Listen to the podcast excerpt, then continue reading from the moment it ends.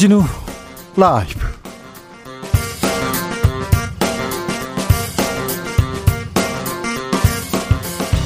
(2022년 5월 4일) 수요일입니다. 안녕하십니까. 주진우입니다. 북한이 동해상으로 탄도미사일을 발사했습니다. 윤석열 정부가 북한 비핵화 정책 내놓은 지 하루 만입니다. 문재인 대통령은 한미 공조하에 빈틈없이 대응하라고 지시했습니다 포스트 코로나 러시아 우크라이나 전쟁으로 물가는 계속 오르고 있습니다. 안팎으로 어지럽습니다. 새 정부는 민간 주도 성장 카드 내놨는데요. 윤석열 정부 일기 경제팀 고물가 난관 뛰어넘을 수 있을까요? 비책 나올까요? 박상인 교수와 짚어보겠습니다. 공수처가 고발 사주에 대한 결론을 냈습니다. 윤석열 당선인이 검찰총장 창 검찰총장 시절이었습니다. 야당 정치인에게 고발을 사주한 혐의로 현직 검사가 재판에 넘겨졌습니다. 손준성 보냄 기억하시죠? 공수처가 고발장 작성 후에 전달한 아, 손준, 손준성 대구고검 인권보호관을 기소했습니다. 그런데 고발장을 받았다고 했다가 기억나지 않는다 이렇게 말을 바꿨던 김웅 국민의힘 의원은 검찰에 이첩했습니다. 윤 당선인 그리고 한동훈 법무부 장관 후보자는 무혐의 처분됐습니다. 고발 사주 의혹에 대한 제보자였죠. 이 사건을 처음에 문제 제기했던 조성은 대표와 짚어보겠습니다. 6일 지방선거는 20여일 앞으로 다가왔습니다. 후보들은 본격적으로 선거운동에 나섰습니다. 국회에서는 청문회 이어집니다. 청문회가 지방선거에 어떤 영향을 미칠까요? 검찰 수사권 축소 법안은 어떤 영향을 미치게 될까요? 윤석열 부 출범은 또 어떤 영향을 미칠까요? 지방선거 뒤흔들 변수들 이슈 티키타카에서 짚어보겠습니다. 나비처럼 날아 벌처럼 쏜다. 여기는 주진우 라이브입니다. 오늘도 자중차에 겸손하고 진정성 있게 여러분과 함께하겠습니다. 주진우 라이브가 오늘로 방송 2주년을 맞았습니다. 주진우 라이브 아직도 이걸 좀 잘 못하는 것 같아가지고, 네. 2년 전 2020년 5월 4일 첫 방송 시작했었는데요. 네. 아, 많은 생각이 듭니다. 여러분은 어떠셨는지, 여러분은 주진우 라이브 어떻게 기억하고 있습니까? 여러분 삶 속에서는 주진우, 주진우 라이브 어떻게 만나고 계신지도 알려주십시오. 저희가 20분 뽑아서요, 편의점 상품권도 드리고요, 아, 예쁜, 아, 주진우 라이브 기념 볼펜도 준비했습니다. 그러니까 많이 보내주십시오. 샵 9730 짧은 문자 50원 긴 문자는 100원이고요. 콩으로 보내시면 무료입니다. 그럼 주진우 라이브 시작하겠습니다.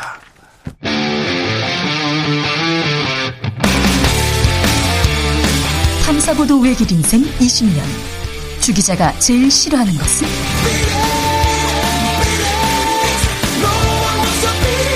이 세상에서 비리와 부리가 사라지는 그날까지 오늘도 흔들림 없이 주진우 라이브와 함께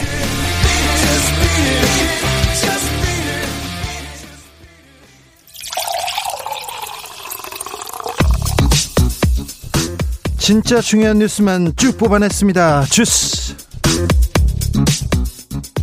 정상근 기자 어서 오세요. 네, 안녕하십니까? 네, 벌써 2년 됐습니다. 네, 2년 됐습니다. 네. 어, 주로 어, 주변 사람들이 어, 일주일 생각하더라고요. 아니면 한 달 안에 잘릴 거라고 생각했는데 네. 저도 비슷한 생각이었어요. 네. 근데 2년이나 됐습니다. 그렇습니다. 네. 네. 다 덕분입니다. 감사합니다. 네. 공수처가 고발 사주 의혹 결과를 발표했습니다. 네, 국민의힘과 검찰이 공모해서 더불어민주당 최강욱 의원 등을 고발했다는 주장으로 제기된 이른바 고발 사주 의혹에 대한 공수처 수사 결과가 발표됐습니다. 예. 어, 결론부터 말씀드리면 이 당시 검찰총장이었던 윤석열 당선인 그리고 어, 윤석열 당선인의 측근인 한동훈 법무부 장관 후보자는 무혐의 네. 어, 그리고 고발장을 주고받은 실행자라고 알려진 이 손준성 대구고검 인권보호관과 김웅 의원은 일부 혐의가 확인돼 기소가 되거나 검찰에 이첩됐습니다. 네. 어, 손준성 보호관에게 적용된 죄명은 공무상 비밀누설, 공직선거법, 개인정보보호법, 형사사법 절차 전자와 촉진법 위반 혐의입니다. 김웅 의원도 같은 혐의가 적용됐지만 이 당시 김웅 의원이 민간인 신분이었기 때문에 김웅 의원은 검찰에 이첩이 됐습니다. 공범이었다고 이렇게 적시됐습니다. 네, 공수처는 이 사건 최초 제보자인 조성은 씨의 휴대전화를 포렌식한 결과 이 문제의 고발장과 판결문이 텔레그램 메신저를 통해서 손준성 보호관에서 김웅 의원으로 그리고 김웅 의원에서 조성은 씨 순서로 전달된 것으로 확인했다라고 밝혔습니다. 하지만 손준성 보호관 김웅 의원은 부인했습니다. 김웅 의원 같은 경우는 처음에는 준성이가 뭐 줬는데 뭐 확인해 보면 이런 얘기를 했다가요. 나중에 말을 바꿨고요. 손준성 보호관 이분 검사인데요. 검찰 수사를 안 받고 병원에 있거나 뭐 계속 소환에 응하지 않았어요. 구속영장을 청구했지만 기각됐고요. 어, 수사를 뭐 명확하게 뚜렷하게 하지는 못했어요. 결국 네. 기소했습니다. 공수처는 김웅 의원과 조성은 씨의 통화 녹취록 등을 토대로 이 손준성 보호관과 김웅 의원이 공모해서 어, 윤석열 당선인과 가족, 검찰 조직에 대한 비난 여론을 무마하고 이 최강욱 의원 등에 대한 부정적인 여론을 형성해서 선거에 영향을 미치려 한 점이 인정된다라고 봤습니다. 이 부분에 대해서는 잠시 후에 조성은 씨와 자세히 이야기 나눠보겠습니다. 오늘도 청문회 계속됐습니다. 이종섭 국방부 장관 후보자 어, 군인 아파트 도마에 올랐습니다. 네, 서울 용산구 동빙고동에 있는 군인 아파트가 있는데요. 예. 어, 여기에 대통령실 인원 일부가 입주하는 방안을 논의 중이라고 이종섭 장관 후보자가 밝혔습니다. 그래요? 어, 이종석 후보자는 오늘 인사청문회에서 민주당 안교백 의원이 이 동빙고동 군 관사 일부를 청와대에 뺏기고 군 장교들이 이전한다는 얘기가 있다라고 묻자 어, 아직 최종 결정된 것은 아니고 협의 중 협의 중인 것으로 안다라고 말했습니다. 어, 이에 안규백 의원이 이 동빙고동의 관사는 위기 상황 발생 시 5분 대기조 형식으로 국방부 청사에 빨리 복귀하기 위한 것이다라며 이 부적절하다는 취지로 추가 질의했는데요. 어, 이에 이종섭 후보자는 충분히 공감한다라면서도 어, 그래서 다른 지역으로 이전하는 인원의 수는 소수고 그 인원들은 위기 조치와 무관한 사람들로 되지 않을까 싶다라고 말하기도 했습니다. 청사뿐만 아니라 공관, 관사들까지도 청와대에 지금 내줘야 되는 입장이군요. 국방부는 아, 이렇게 국방 음, 국방에 지금 공백이 있지 않을까 이렇게 걱정하는 사람들도 있다는 것 좀 유념해 주셨으면 합니다.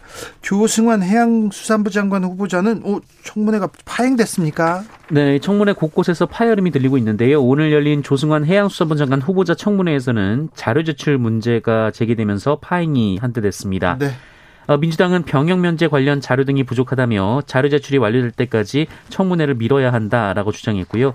이 국민의힘은 일단 청문회를 진행하면서 추가 자료 제출을 조 후보자 측에 요구해야 한다라고 맞섰습니다. 그래서 오후에 속개 됐습니다. 네, 오후에 속개는 됐는데요. 이 청문회에서 조승환 후보는 이 자녀 관련 검증 자료를 개인정보라는 이유로 제출하지 않은 것에 대해서 민주당 의원들이 질의하자 어, 우리 애들이 MZ 세대여서 동의를 받기가 어렵다라는 말을 했습니다.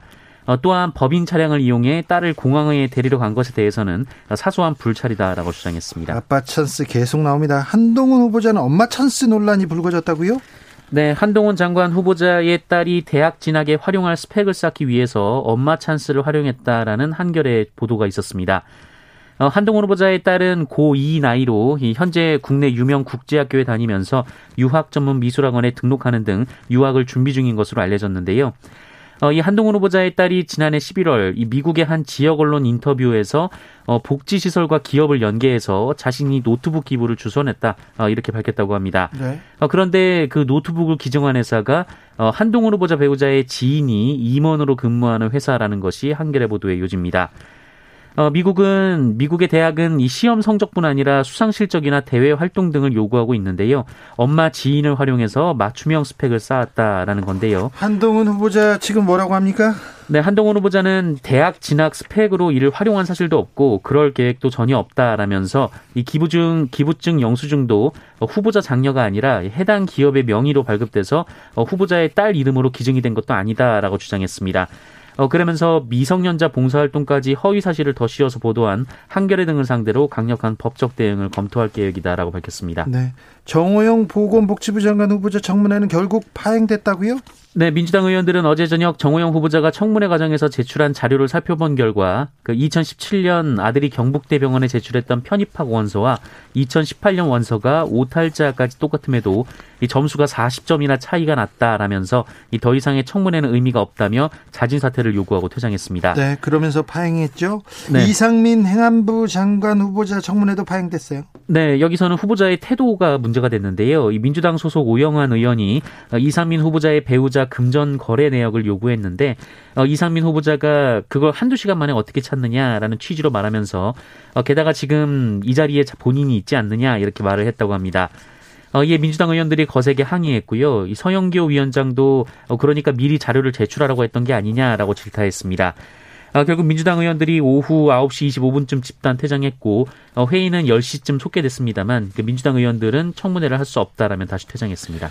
청문회 관련해서는 잠시 후에 일부에서 저희가 김병민, 장성철 두 분과 함께 정치연구소에서 자세히 다루겠습니다.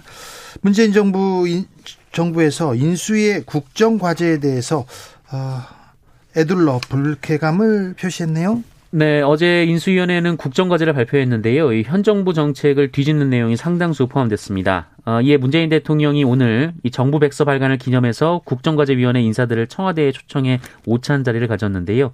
이 다음 정부는 우리 정부의 성과를 전면적으로 부정하다시피 하는 가운데 출범하게 돼서 우리 정부의 성과와 실적, 지표와 비교를 받게 될 것이다라고 말했습니다. 네. 네. 문재인 대통령은 새 정부는 우리와 많은 점에서 국정 철학이 다르다고 느끼지만 철학과 이념을 떠나서 어, 정부가 잘한 부분은 발전시키고 부족했던 점은 더 잘해주길 바라는 마음이다라고 말했습니다. 그래야죠. 그래주길 바랍니다. 북한이 탄도미사일을 발사했습니다. 네, 북한은 오늘 낮 12시 3분쯤 동해상으로 탄도미사일 한, 한 발을 발사했다고 합동참모본부가 밝혔습니다. 어, 이에 합참은 대륙간 탄도미사일 등 중장거리 탄도미사일 가능성을 염두에 두고 분석 중인 것으로 알려졌습니다. 청와대는 즉각 규탄했습니다. 네, 청와대는 서훈 국가안보실장 주재로 국가안전보장회의를 열고 이 북한은 한반도와 지역, 국제사회의 심각한 위협을 야기하는 행동을 중단하고 이 대화와 외교의 길로 조속히 복귀할 것을 촉구한다며 어, 이번 발사는 유엔 안보리 결의를 명백히 위반한 것이다라고 규탄했습니다. 가습기 살균제 피해자가 긴 투병 끝에 끝내 사망했습니다. 네, 가습기 살균제 피해자 안은주 씨가 12년 투병 끝에 어제 새벽 눈을 감았습니다. 이분은 배구 선수 출신이었고 매우 건강했었는데요. 네, 어, 그런데 지난 2011년 폐렴 판정을 받은 이후 급격히 병세가 악화됐는데요.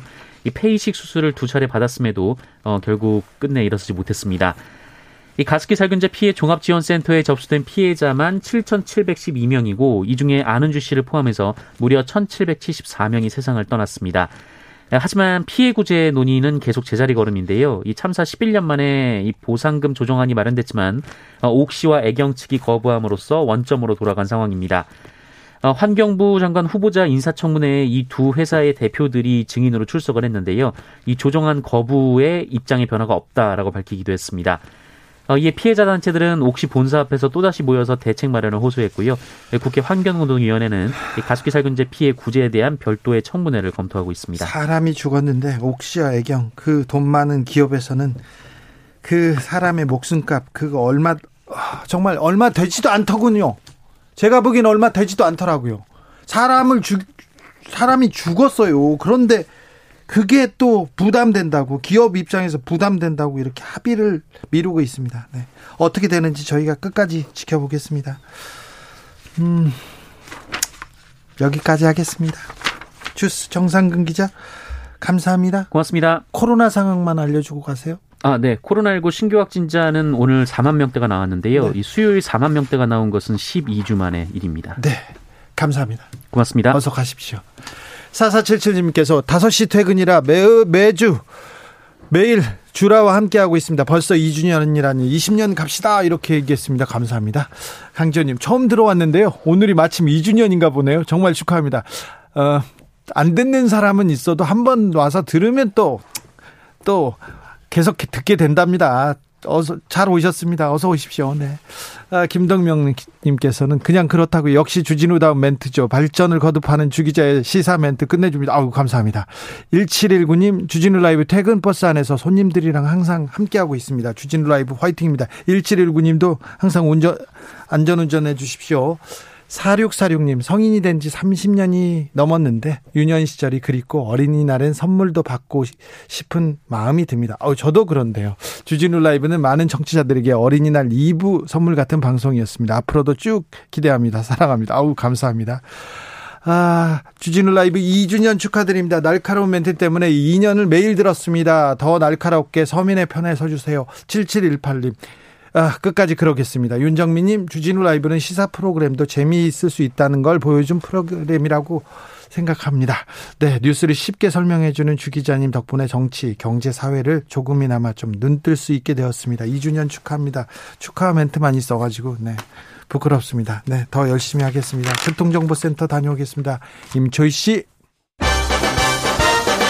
나비처럼 날아 벌처럼 쏜다. 주진우 라이브.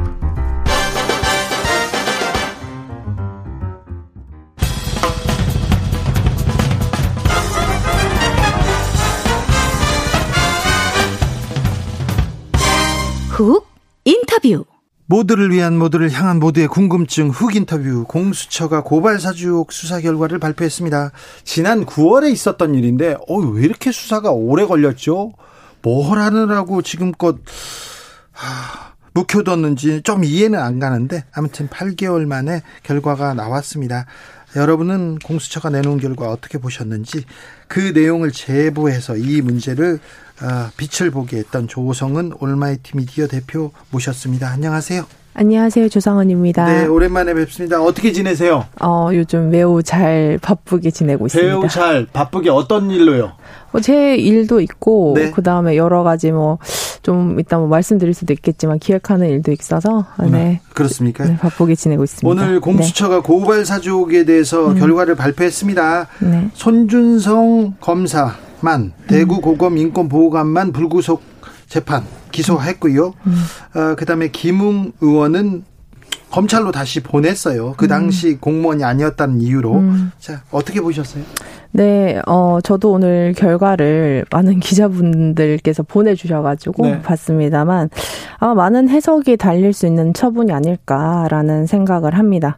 어, 먼저 이제, 어, 그러나 이제 그 기소한 내용들을 보면, 이제 애초부터, 이제 뭐, 대외적으로는 고발사주 사건이다라고 이렇게 얘기가 나왔지만, 어, 저는 이 사건을 애초부터 윤석열 대검찰청 수뇌부의 선거 개입 사건, 총선 개입 사건이라고 규정을 했기 때문에, 네. 그 내용들이 그래도 어 담겨 있어서 저는 이제 공수처가 그래도 어려운 수사를 어 잘 해줬지 않나라는 이런 어 높이 평가할 부분도 분명히 있다라는 생각을 했고요. 네.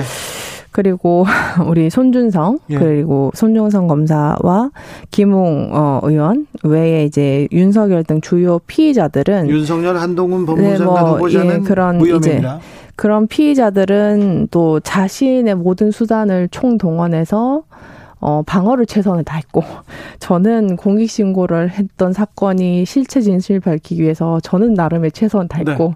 다 네. 나름 최선을 다했던 사건 제보자가, 같습니다. 제보자가 이런 관계가 있었어요 얘기하고, 네. 검찰이나 공수처에서 밝히는 건데, 네. 제보자가 그걸 밝히려고 고생을 했어요. 뭐 그렇더라고요. 그렇죠. 고생 많으셨습니다. 네, 최선 다했습니다. 아무튼 네. 음, 음. 손 검사에 대해서는 구속영장이 두 번이나 청구됐는데 음. 기각됐어요. 그리고는 네. 수사가 잘 진척이 안 됐어요. 고발장을 검찰에서 쓴 거는 맞는데 음. 누가 썼는지도 특정하지 못했고 음. 검찰에서는 어떤 일이 있었는지 고발장을 음. 왜 야당한테 시켜서 사주를 했는지 이런 부분도 명확하게 드러나지 않았습니다. 그 부분에 대해서는 또 좀 하실 말씀이 있을 것 같아요. 어, 사실 이 공수처의 이제 범죄 자체가 굉장히 직권 남용의 죄가 이제 우선적인 죄다 보니까 어, 지시자가 누구냐, 그리고 뭐 구체적 작성자를 밝혔으면 좋겠지만 사실 이런 것들은 굉장히 어, 다수의 어, 수인의 사람들이 긴밀하게 협의를 해서 사실 이 사건이 어, 은밀하게 전달이 되고 네. 했었기 네. 때문에 이것은 특정 어떤 작성, 어떤 문장을 누가 썼느냐를 떠나서 사실 어, 공동정범으로 다 적극적인 기소 판단을 했어야 되지 않을까. 만약에 이 고발장을 검사들 네. 그리고 검찰 수사관들이 만들지 않고 일반인들 다른 기업 다른 조직에서 했다면 그거 밝혔을 거예요. 아마도 어렵지 않게. 네 이렇게 손준성 검사님이 이제 누워 계신 게 벌써 몇 개월째라고 알고 있는데 네. 벌써 일반인이셨으면 일어섰지 않을까. 검찰 조사 안 받고 병원으로 가지 않습니까? 그럼 바로 잡혀갑니다. 긴급 체포돼 가지고요. 네, 끌려갑니다. 그러니까요. 그래서 뭐 그런 뭐 여러 가지 것들을 봤는데 저는 뭐 어떻게 본다면 이런 처분들이 어 오늘의 무 혐의 처분을 받았던 사람들이 과연 그들의 어 가볍게 자유를 줬던 건지 아니면 이것이 족쇄가 됐던 될 건지는 어 앞으로 또 지켜볼 일이라고 생각합니다. 네. 그래요. 면제부를 줬다 이렇게 생각하지는 않고 그래도 또 의미 거기에서 또 의미를 찾으시네요. 어 왜냐하면 뭐 취임일도 정해졌지만 이제 퇴임일도 정해졌지 않습니까? 네. 그렇고 어쨌든 국기문란 사건이나 절대로 있어서는 안 되는 권력 행위의 사건이라면 그렇죠. 어 이게 뭐 저뿐만 아니라 많은 분들이 꽤 관련 사건 증거들을 보유를 하고 계신 걸로 알고 있습니다. 네. 어, 어, 잘 해서 이제 5년 뒤나 이 사건을 다시 한번 해보자라는 의지가 들지 않게끔 이 정부가 정말 어, 잘 해줬으면 좋겠습니다. 아 그래요? 이게 5년 후에는 또 진실을 밝히는 또 일이 있을 5년 거라. 5년 뒤가 될지 10년 뒤가 될지 모르겠지만 네. 어쨌든 객관적인 증거들은 꽤 있지 않을까요? 아니 그러니까 이건 명확해요. 공무원이 정치에 개입하면 안 돼요. 그렇죠. 근데 검사가 정치에 개입해서 야당 의원한테 야 이거 고발해줘 그러면 우리가 잡을게 음. 명확하게 이게 정치의 개입 검사의 정치 개입 사건인데 그럼요. 이미 드러났어요. 그리고 김웅 의원이 실토했지 않습니까? 준성이가 그렇게 했다. 음. 보내줬다는 게또 어, 음성 지금 파일로 있죠. 파일로도 네. 나왔고 그리고 또그 네. 지금 조선 조 대표의 전화기에 네. 손준성, 김웅, 조성훈으로 가는 그런 그 객관적 증거가 돼. 그렇죠. 그 네. 발자취가 다 남아 있는데 그걸 수사를 못한 것 자체가. 네, 딱 제가 줬던 증거들만 수사를 하신 것 같더라고요. 아 그래요? 공수처에서 조금 더 수사를 했어야 되는데 음. 아쉽다 이렇게 생각하시겠네요.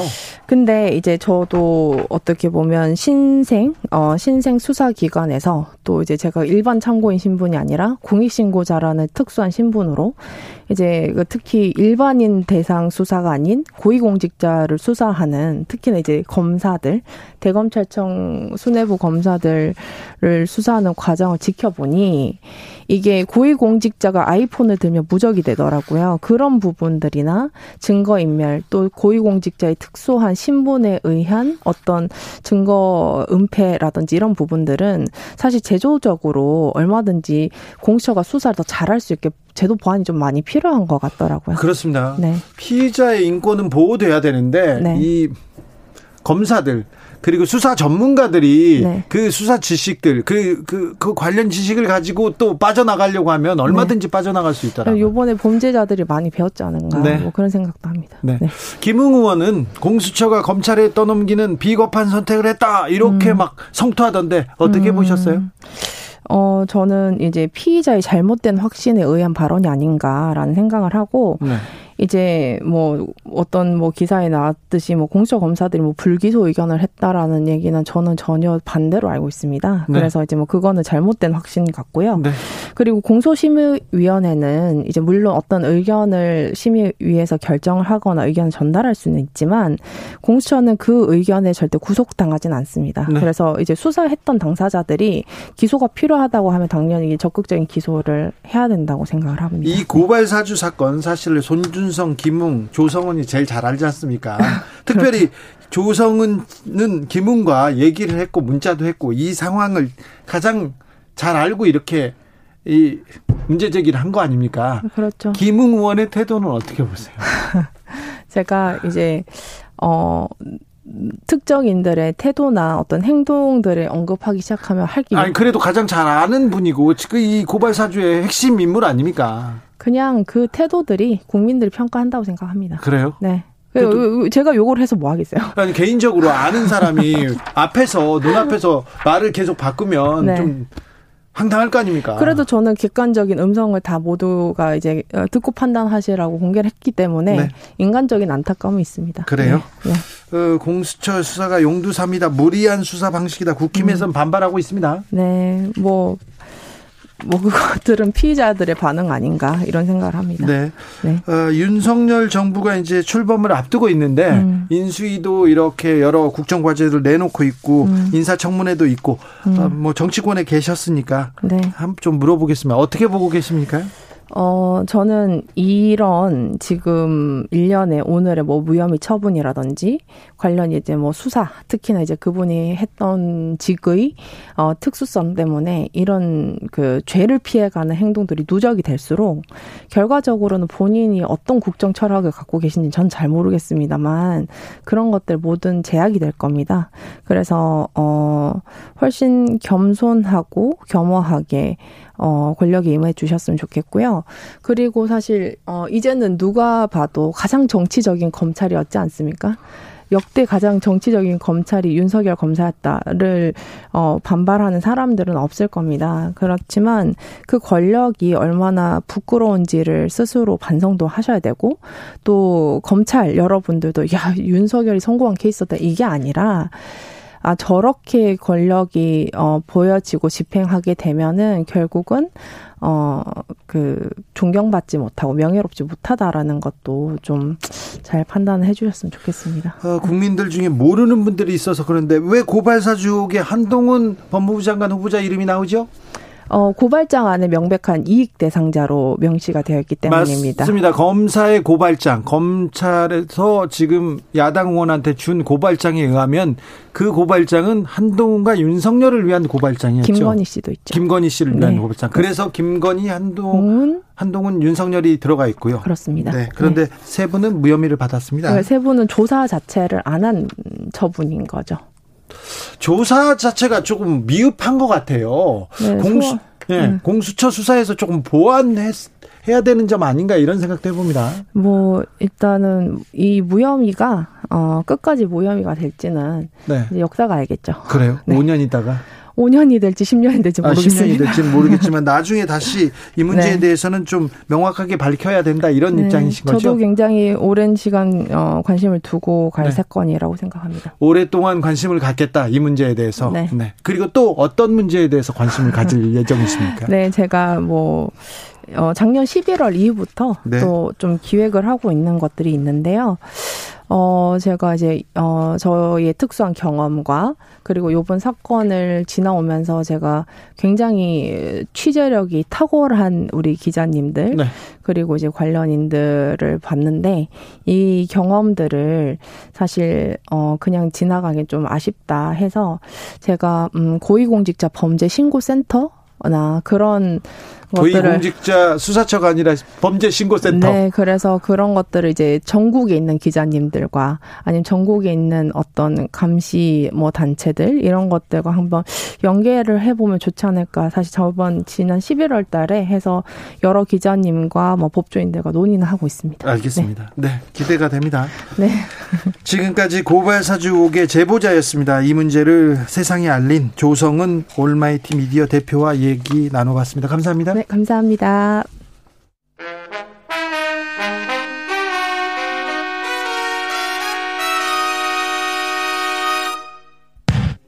주진우 라이브 돌발 퀴즈. 오늘의 돌발 퀴즈는 주진우 라이브 2주년을 맞아 주라 특집으로 준비했습니다. 문제를 잘 듣고 보기와 정답 그리고 사랑이 담긴 축하 메시지를 함께 적어 보내주세요. 주진우 라이브 2년 동안 남녀노소 지휘고하를 막론하고 정말 많은 분들이 방송에 다녀갔는데요. 지금부터 들려드리는 보기 중 지금까지 주라에 출연한 적 없는 사람은 누구일까요? 1번 돌 김용호 2번 노브웨인 3번 BTS 다시 들려드릴게요. 1번 돌 김용호 2번 노브웨인 3번 BTS 샵9730 짧은 문자 50원 긴 문자는 100원입니다. 지금부터 정답 보내주시는 분들 중 추첨을 통해 커피 쿠폰 드리겠습니다. 주진우 라이브 돌발 퀴즈 내일 또 만나요.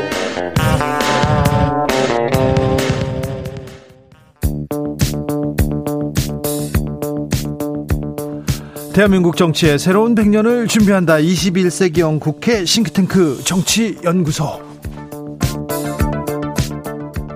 정치권에 보내는 고급진 비대면 정치 컨설팅입니다. 국민의힘 나아가야 할 길, 윤석열 정부는 어떻게 가야 될지 특별한 수 한 주 정확하게 분석해 드릴 두 분 모셨습니다. 장성철 대구 가톨릭대 특임 교수 안녕하세요. 안녕하세요. 축하드립니다. 2주년. 네, 감사합니다. 김병민 국민의힘 전 대변인 어서 오세요. 네, 반갑습니다. 2주년 네. 축하드립니다. 네, 벌써 2년 됐어요. 아, 앞으로 한 5년 더 계속하세요. 아 그래요? 5년 더. 네. 5년으로 되겠습니까? 아, 아 그렇습니까? 국민의힘에서 너무 좋아하죠. 네. 너무 좋아한다고요? 애청자들이 많습니다. 네. 네. 그래요. 이 정도는 괜찮지요. 그런 식으로 너무 흔들고 그러시면 안 누가 됩니다. 흔들어요, 네. 진짜로? 네. 아니요. 어. 지금 장성철 교수야 좋아하죠. 김병민 음. 좋아하지요? 아, 그럼요. 네. 주진우 라이브처럼 이렇게 또 애청자들 위한 방송이 어디 있겠습니까? 알겠습니다. 2년 동안 아무튼 고생 많으셨습니다. 음, 조성은 그 대표와 고발사주 의혹에 대해서 이렇게 얘기 나눠봤는데 그 수사 결과 발표 어떻게 보셨어요? 아, 예, 조금 전에 나가면서 네. 예, 지나가더라고요. 네. 시간이 참 빨리 흘렀다 이렇게 생각이 되는데 작년 9월이었으니까요. 예, 예. 9월이. 9월 8월 말에 이제 뉴스가 시작됐고 네. 9월 달 수사 시작했어요. 국민의힘 경선 일정에 딱 맞춰 갖고 네. 수사 진행되고 8월 달에 저도 휴대전화 통신 조회 당했거든요. 네. 음. 예. 그러니까 국민의힘에 있는 의원들 중에서 공수처에 통신 조회 안 당한 사람이 있을까 싶을 정도의 문제들이 심각했지만 결과적으로 피의자로 입건한 윤석열 당선인에 대해서 아무런 무엇 하나 해둔 것이 없는 공수처의 결과를 봤고요. 고발수처 사주에서 공수처의 휴대폰 조회를 이야 이 김병민의 신공 진짜 신기의 드리블 다시 아니, 나옵니다. 이게 되게 기분이 안 좋아요. 안 좋죠. 예, 들어가서 보면 왜 내 휴대전화를 그래서 김웅 의원을 관련된 수사를 했던 것으로 보이는데 명쾌하게 관련된 내용들을 입증하지 못했다. 그러면 지나고 나서 보니까 딱 국민의힘 경선 기간에 맞춰서 뭔가 선거에 영향을 미치려는 것 아니냐 이런 의혹들도 있고요. 조금 전에 조성원 씨 다녀갔는데 제보사주라고 하면서 의혹직이 많았던 거로 기억합니다마는 박지원 국정원장 등에서 투사 한번 제대로 하셨나? 뭐 이런 생각이 들기도 하네요. 장 교수님. 저는 좀 법률적인 판단보다 정치적인 판단과 아, 우리 공수처는 좀 능력이 없어요라는 고백성 이번 수사 결과가 아니었느냐라는 네. 좀 생각이 듭니다. 기본적으로 뭐 직권남용이라는 부분에 대해서는 어, 뭐 기소를 하지 못했기 때문에 윤석열 당선인이나 또 뭐 한동훈 법무부 장관 후보자에 대해서는 아무런 조치를 취하지 못했고 손준성 검사만 검사만. 지금 기소를 한 상황인데 이게 결국에는 재판에 가더라도 특별하게 좀 문제가 될 것 같지 않아요. 왜냐하면 증거가 별로 없어 보여요. 그러니까 이게 핵심이 네. 누가 시켰어? 누가 만들었어? 이건 그건 없는데 네. 고발장 작성은 있잖아요. 고발장 작성을 해가지고 김웅원한테 준 거는 있어요. 그게 뭐 선거법에 공직선거법에 좀 위배가 되냐라는 네. 것이 주된 혐의인데 아니 이건 가장 중요한 게 그거잖아요. 누가 만들었고 왜 만들었고 정, 이런 건데 자, 저, 공무원의 정치 개입 이거 막아야죠. 아, 근데 그것도 네. 저는 그건 잘못됐다고 보긴 보는데 네. 절대로 뭐 어떤 공무원이든 네. 선거나 정치 개입에 하면 되면 안 되는데 검사가 정치 개입한 증거는 있잖아요. 근데 그게 전달했다라고 해서 네. 자 미래한국당 이 총선에 유리하게 하기 위해서 우리가 전달했다. 이거를 고발을 하면은 우리가 더 유리하다. 그런 식으로 법리 논쟁이 있을 것 같아요. 네. 그러니까 그건 따져봐야 될 것 같은데 저는 기본적으로 공수처가 좀 능력이 부족했다라고 말씀드려요. 능력 부족 거기에는 더 인정하는 분들이 많습니다. 네, 손준성 보냄 이거 하나 갖고서는 쭉 나왔던 건데 정확하게 누가 작성했는지조차도 제대로 밝혀내지 못했던. 손준성 검사가 검찰 조사를 안 받고 들어 누워요. 아, 그것도 능력이죠. 그런 거 다 조사해야죠. 네. 그러니까 휴대폰 전화 안 제출 안 하고 아이폰 비밀번호 안 주는 거 다 능력입니다. 이스라엘에 보내면 되죠. 그러니까 지금 고위공직자에 대한 범죄를 수사하라고 공수처가 출범했고 네. 여기에 엄청나게 많은 역량을 투입했지만 성과를 못 냈다. 네. 근데 이 일에 투입했지만 그럼 대한민국의 고위공직자들의 범죄는 정말 없이 깨끗하고 청렴한 사회였는가 생각해 보면 공수처가 도대체 지난날 무슨 일을 했는지에 대해서 오히려 궁금증만 자아냈던 네. 그런 능력 검증의 시간이었다고 봅니다. 알겠습니다. 공수처가 잘못했네로 궁금 얘기는 전해야겠습니다. 네. 능력이 부족했다. 그렇죠. 네. 네, 좀 부족했다는 거 네. 그거는 좀 겸허히 받아들여야 됩니다. 네. 청문회 주간입니다. 사실은 윤석열 정부 이렇게 가겠다 하면서 내각을 쫙 꾸렸습니다. 그래서 다 인사청문회 장관이 보여주는 정책 비전 이걸 가지고 지금 청문회가 계속 되고 거기서 어떤 사람은 문제가 있네 이 얘기 청문회 시국으로 지금 지나가야 되는데 뭐 다른 이슈들이 크기, 크기 때문에 지금 김병민 장성철 교수 두 분 다 표정이 좋아요 국민의힘 쪽에서는 표정이 좀 좋아요. 네. 뭐 그렇지는 그렇지 않은데요. 그렇지 않아요? 네. 원래 오늘 오전에 진행돼야 될 게 한동훈 후보자에 대한 청문회인데 네. 이거를 민주당이 밀어버리지 않았습니까? 네. 왜 그랬을까 가만히 생각해 보면 민주당에서는 낙마 1순위 타겟으로 사실 삼을 정도로 절대로 받아들일 수 없다고 했는데 네. 굳이 석연찮게 자료 제출 뭐 문제 등을 이유로 연장을 했단 말입니다. 근데 어저께 무슨 일이 있었냐 하면 문재인 대통령이 무리하게 검수한박에 대한 법안을 최종적으로 공포하지 않았습니까? 그리고 이번 주에 이 검수한박 처리 이후 국민적 여론조사를 보게 되면 민주당이 굉장히 열세로 밀리게 되는 여론조사 수치들이 나오거든요. 민주당이 많이 밀립니다. 그래서 오늘 한동훈 후보자에 대한 인사청문회가 진행되고 나면 검수안박 국면 속에서의 이 논리 구도가 안 먹히는 것 아니냐 이렇게 좀 회피한 측면들이 있어서 저는 민주당이 아직 야당할 준비가 잘 안 돼 있는 것 같다는 생각이 문득 들었습니다. 장성철 교수님, 김병민 전 대변인 말씀이 뭐 옳다 덧붙일 말씀이 없다. 잘 분석을 해주셨다라는 좀 생각이 들고요. 저는 청문회 보면서 국민의힘 의원이나 민주당 의원이나 서로 창피할 것 같아요. 그러니까 청문회 모습 보고 웃겨요. 네. 몇 달 전까지만 해도 민주당 의원들 자기네 대통령이 지명한 장관 후보자들과 관련해서는 결사적으로 옹호하고 방어하고 어? 뭐 예를 들면은 국민의힘이 저기 왜 자료 안 내요? 그러면은 아예 뭐 그 자료 뭐 이렇게 얼버무렸는데 지금은 서로 입장이 바뀌어 가지고 자료 내놔라 뭐 그리고 옹호하고 이런 모습이 국민들 보기에 참 창피스럽다라는 말씀을 먼저 드리고요. 저는 입장 바꿔서 서로 생각을 해봤으면 좋겠다. 국민의힘이 정권을 잡았잖아요. 네. 민주당 정권과는 다르다라는 그런 국민적 기대감을 채워야 한다고 생각이 듭니다. 네. 예전에 민주당이 자기네들 후보를 옹호했던 것처럼 여러 가지 잘못된 의혹들이 나오더라도 어 해명 다 됐네 뭐가 문제야 이런 식으로 접근하지 않았으면 좋겠습니다.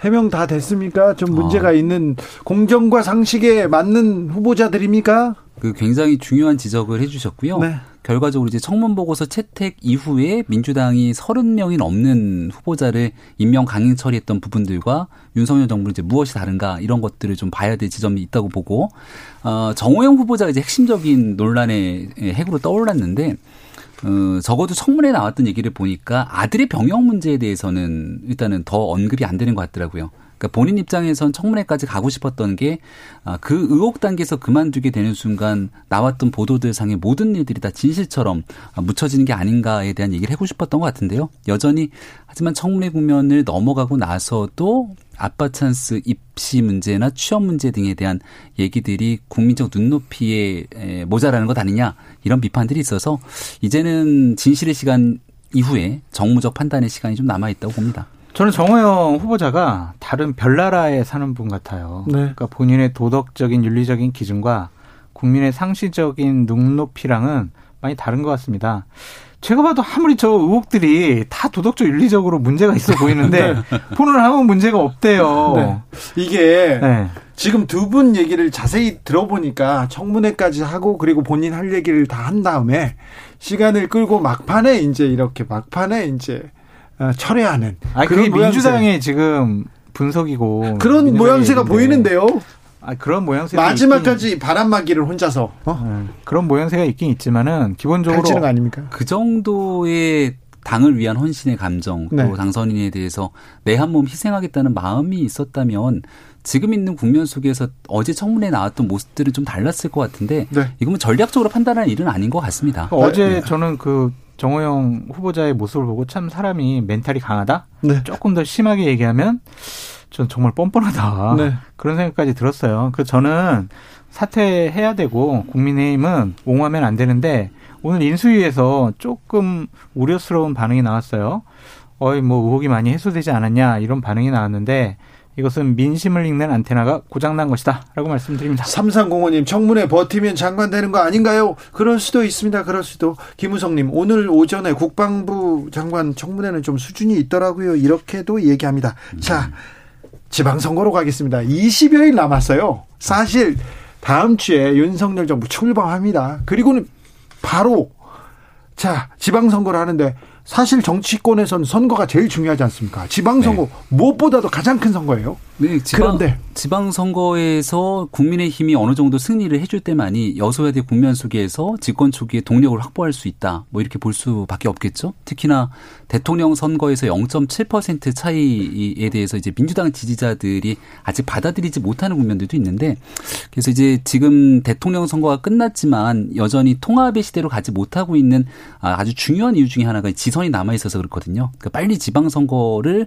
통해서 민심을 어느 정도 좀 확인하고 어, 윤석열 정부가 정말 국민들과 함께 새롭게 나아갈 수 있도록 힘을 좀 팍팍 실어주는 그런 선거가 되지 않을까라고 기대봅니다. 당선인이 오늘은 강원으로 갔습니다. 강원도에서 김진태 어, 강원지사 후보하고 이렇게 쭉 다니더라고요. 어제는 김은혜 네. 경기지사 후보하고 계속해서 경기도를 누볐고요. 올해. 이거 선거운동 아닙니까? 이렇게 얘기하는데 그 맞죠? 특수한 경우인 게요. 당선인 신분이잖아요. 네. 아직 이제 대통령이 되고 난 다음에 대통령이 정치적 중립 의무 등을 띠게 되면은 좀 다른 논란이 될 수 있는데 당선이 되고 나서 당선인 신분이 되기 전까지 선거를 쭉 돌면서 저도 옆에 같이 있었습니다만 지역을 갈 때마다 꼭 당선이 돼서 찾아뵙겠습니다라고 언급을 했고요. 이 당선인 신분이 아니고 취임하고 나면 또 이제 지역을 방문했을 때 오히려 더 큰 논란이 될 수 있죠. 네. 그래서 그런 측면에서 갔던 점으로 좀 널리 헤아려 주시면 어떨까 합니다. 널리 헤아릴 일이 아니고 이거는 윤석열 당선인이 잘못한 거예요. 이거는 100% 선거 개입이다라고 네. 볼 수밖에 없고 예를 들면 월요일 날 같은 경우에는 김은혜 의원, 김은혜 후보자 그리고 오늘 같은 경우에는 박정아 또 원주에서 출마하실 분 네. 이런 분들 지원 같은 거 했다라고 볼 수밖에 없거든요. 예. 제발 좀 이런 거 안 했으면 좋겠어요. 대선 전에 문재인 대통령이 지방 갔을 때 저나 국민의힘 의원들이 왜 이거 대선 선거에 개입하려는 것이냐라고 비판했거든요. 네. 윤석열 정권은 달라져야죠. 그래야 정권 교체했다라는 기쁨을 국민들이 느낄 수가 있을 것 같은데 저 제발 이런 일 안 했으면 좋겠어요. 실무자들도 이런 일정 안 잡았으면 좋겠습니다. 이거는 당선인을 상당히 모욕시키는 얘기, 일이다. 한마디만 조금 덧붙이면 그러니까 예를 들어서 4.7 보궐선거를 앞두고 가덕도 신공항 문제가 핫한 이슈가 됐습니다. 그렇기 때문에 장관, 원내대표 등을 다 대동하고 대통령이 직접 가덕도를 방문했던 부분들이 이거 선거 개입 아니냐 이렇게 논란이 커졌던 측면이 있죠. 그러니까 제급과 거듭 당선인 신부님을 강조하는 이유는 실제 이제 정권의 인수인계 기간 과정 속에 있지만 당선인을 좋아하는 사람들 마음들이 있을지언정 네. 이게 대통령으로서 권한을 행사할 수 있는 상황은 아니거든요. 그런 측면에서 조금 과거와는 차이가 있다는 점 그리고 대통령이 되고 난 뒤에는 있게 되는 총선 등에서 이런 일들이 일어나지는 않을 것이다라고 저는 생각합니다. 제가 싫어하는 패널이 나왔으면 제가 막 공격했을 텐데 제가 제일 좋아하는 김병민 대변인 나오셔가지고 여기까지 할게요. 네. 그러면 그런데 음, 국민의힘과 어, 윤석열 당선인 측에서는 좀 거칠 게 없는 것 같아요. 좀 계속해서 어, 우리를 도와주고 있는 거 아닌가 이렇게 생각합니다. 특별히 음. 민주당이 목소리를 높일수록 민주당의 지지율이 지금 떨어지는 게 뚝뚝 떨어지는 게 보입니다. 네. 민주당의 지금 열세, 민주당의 지금 지지부진 어디에서 원인을 보고 있습니까? 두 가지예요. 검수완박 법안을 절차상 민주주의라는 큰 원칙을 훼손하면서까지 밀어붙이는 것에 대한 국민적인 반감이 있고요. 검찰 수사권 축소 법안인데 검수완박이라고 계속 얘기하십니다. 네. 그리고 또 이제 민주당 지도부가 상당히 혼란스럽고 갈등을 많이 일으키고 지방선거 공천 문제와 관련해서 개파들이 싸움을 벌이는 것이 아니냐. 예. 리더십이 실종됐어요. 네. 저는 그 두 가지 이유 때문이라고 보여집니다. 네. 네. 전적으로 고, 어, 동의를 하고요. 그러니까 민주당의 핵심 축이 없는 것 아닙니까, 지금. 누구를 중심으로 가야 될지. 그러니까 보이지 않는 뒤에 혹시 이재명 고문이 있는 것 아니야?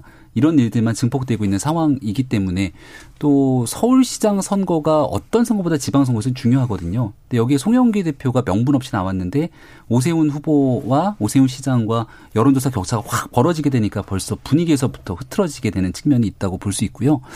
어, 문재인 대통령이 임기 말에 인터뷰도 하고 거듭 되는 행보들을 보이지 않습니까?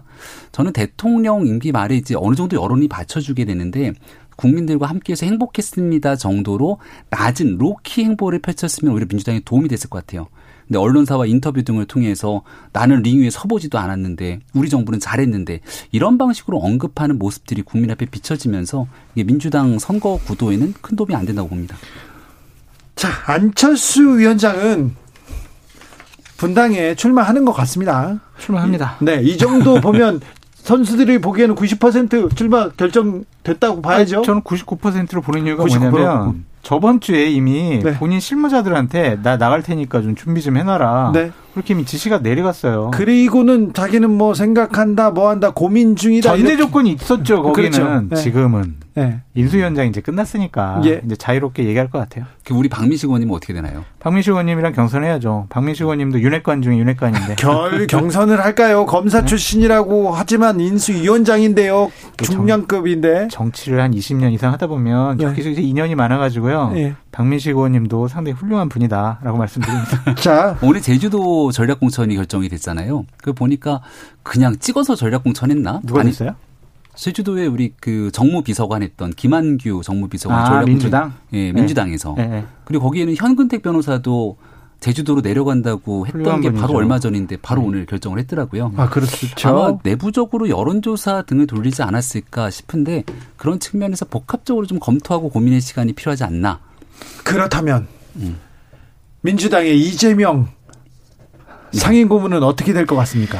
저는요, 그 평론가의 입장과 제가 이재명 후보의 참모의 입장이라면 전 다르게 얘기할 것 같아요. 네. 참모라면은 무조건 출마하시라. 왜요? 어디로? 되는 대로. 왜냐? 상당히 지금 위험스럽다. 사법 리스크가 점점 점점 나에게 다가오고 있다. 왜냐면 얼마 전에 봐보세요. 경찰에서 성남 FC와 관련해서 성남시청 압수수색했습니다. 압수수색했잖아요. 네. 이게 하나로 끝나지 않을 거예요. 검찰에서 이제 4개월 후에 수사권 뺏기잖아요. 대장동 사건 이거 아주 정말 탈탈 털 겁니다. 그렇다면 어느 정도 그거를 방어해야 될 갑옷 같은 걸 입고 있어야 돼요. 그래서 국회의원직 그래서 원내 세력이 뒷받침을 해줘야 된다. 공개적으로 활동할 수 있는 공간이 있어야 된다. 그렇기 때문에 무조건 출마하셔라. 비난은 잠깐이고 편안함은 좀 오래 간다. 그렇게 얘기할 것 같은데 평론가의 입장에서는 출마하시면 안 되죠. 이게 말이 됩니까? 지도자는요, 큰 지도자, 대선까지 나가셨고 대통령 될 뻔했잖아요. 그분이 가장 민주당에서 안락한 지역에 가서 배지에 연연하는 모습 보이는 게 큰 지도자 맞습니까? 음. 아까 말씀 주신 거를 네 글자로 줄이면 방탄 출마 아니겠습니까? 근데 이재명 고문이 그렇게 출마하게 되면 본인은 배지를 얻을 수 있을지언정 전체 선거 구도에서 도움이 될 수 있는 건 없는 것 같아요. 그렇죠. 그러니까 경기도에 오늘 나온 여론조사를 보니까 김은혜 후보가 조금 어려운 어, 고비들이 계속 맞고 있는 여기는 것 같은데 엎치락 덮치락 예. 붙었다가 좀 벌어지기도 합니다. 그러니까 이럴 때 경기도 분당갑에 뭔가 중도층 그리고 젊은 사람들에게 표를 가져올 수 있는 사람이 갖고 도움이 되게 되면은 그건 같이 시너지 효과가 나지 않습니까? 근데 이재명 고문의 출마 같은 경우는 오로지 본인을 위한 일이지 전체 구도에는 도움이 되지 않고 서울에 출마한 한 송영길 후보는 왜 자꾸 이재명 고문을 얘기하는지 진짜 이해가 안 가거든요. 그러니까 아마도 본인 혼자 이대로 가면 선거 국면에서 책임을 다 떠안게 되는데 같이 공동의 책임을 떠안으려고 하는 건지 송영기 대표의 발언이 전 잘 이해가 안 갑니다. 근데 만약에 이제 최악의 경우가 뭐냐면 이재명 후보가 개항에 출마를 했어요. 본인은 당선되고 서울, 경기도, 인천 다 져요. 이러면은 수도권 패배의 가장 근본적인 이유는 이재명이다라는 공식이 성립될 네. 수밖에 없어요.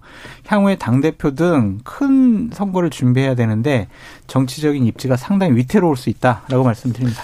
여러분께서는 어떻게 생각하시는지 국민의힘의 핵심 브레인들은 이렇게 생각한다고 합니다. 그런데 민주당은 자 대통령 인수위에서 여러 국정 과제를 이렇게 냈습니다. 그런데 음, 윤석열 정부의 그림, 밑그림, 5년을 책임질 만한 그림 어떻게 보십니까? 잘 모르겠어요. 정책이 안 보인다 이렇게 하는 생각하는 사람도 많아요. 아 그러니까 이제 어, 새로운 정부의 비전, 국정 과제들이 발표가 네. 됐는데 네. 우와 할 정도의 뭔가 깜짝 어, 국정 과제들이 잘 안 보이다 보니까 과거에 있었던 내용들 주로 어, 담보 이렇게 가, 다시 한번 담아낸 것 아니야라는 비판들이 일부 있는 것 같습니다. 이거에 대한 설명을 잠깐 좀 드리면 어, 윤석열 당선인을 만들어낸 힘은 50%가 넘는 국민의 정권 교체 열망이었거든요. 문재인 정부에서 국민의 기본적인 상식을 외면하고 잘못 갔던 부분들을 바로잡는 것이 우선이라고 생각했기 때문에 거기에 대한 내용들을 중점적으로 국정과제에 들어간 것이고 조금 미진한 측면들은 새로운 미래 먹거리라든지 그리고 젊은 세대가 나아가야 될 수 있는 그런 좀 참신한 방안들에 대해서는 이 국정과제로 끝이 아니니까 네. 또 추가적으로 더 담아낼 수 있는 기회들이 있을 거라 봅니다. 추가로 좀 담아내야 되는데 인수위원회에서 그러니까 안철수 위원장이 내놨는데 지금 선거에 관심 드느라고 여기 지금 신경 못 쓴 거 아닌가 이렇게 생각하는 사람들도 있을 수 있어요. 김영민 대변인께서 설명 잘 해주셨고요. 네. 저는 윤석열 당선인께서 이 100대 국정과제에 담지 못한 자신이 후보 시절의 공약들 있잖아요. 네. 그런 것들에 대해서는 일괄적으로 좀 설명과 지키지 못하는 부분에 대한 어, 죄송하다는 얘기를 국민들한테 해야 된다라고 말씀드립니다. 자, 그리고 정의당의 데스노트에 한덕수 원희룡이 올랐습니다. 김현숙도 오르고 여섯 명 올랐는데 자, 몇 명 정도 낙마할 것 같습니까? 정호영 보건복지부 장관 후보자는 네. 본인이 자진 사퇴하든지 아니면 국민의힘에서 인사청문 보고서를 채택을 안 해줄 가능성도 있어요. 그렇죠. 안 할것 네. 같아요. 그리고 나중에는 버릴 것 같습니다. 그렇죠. 그래서 몇 명이나 될 것 같아요? 한 명 정도. 한 명이요? 네. 정호영 한 명이라고? 네. 아이고 왜 이렇게 소심해졌네. 민주당에서 내세웠던 장관 후보자들과 비교해봐서는 자, 김병민 괜찮아요. 이미 한 명이 낙마했잖아요. 네. 김인철 후보자. 네. 예. 그래서 뭐 지금 나오고 있는 정의당의 데스노트는 저는 이제 의미가 없다고 보는 게 왜요, 왜요? 정의당의 데스노트는 같은 김병민, 장성철. 네, 여기까지. 네, 여기까지 하겠습니다. 네. 두분 감사합니다. 고맙습니다. 감사합니다. 저는 6시에 2부에서 뵙겠습니다.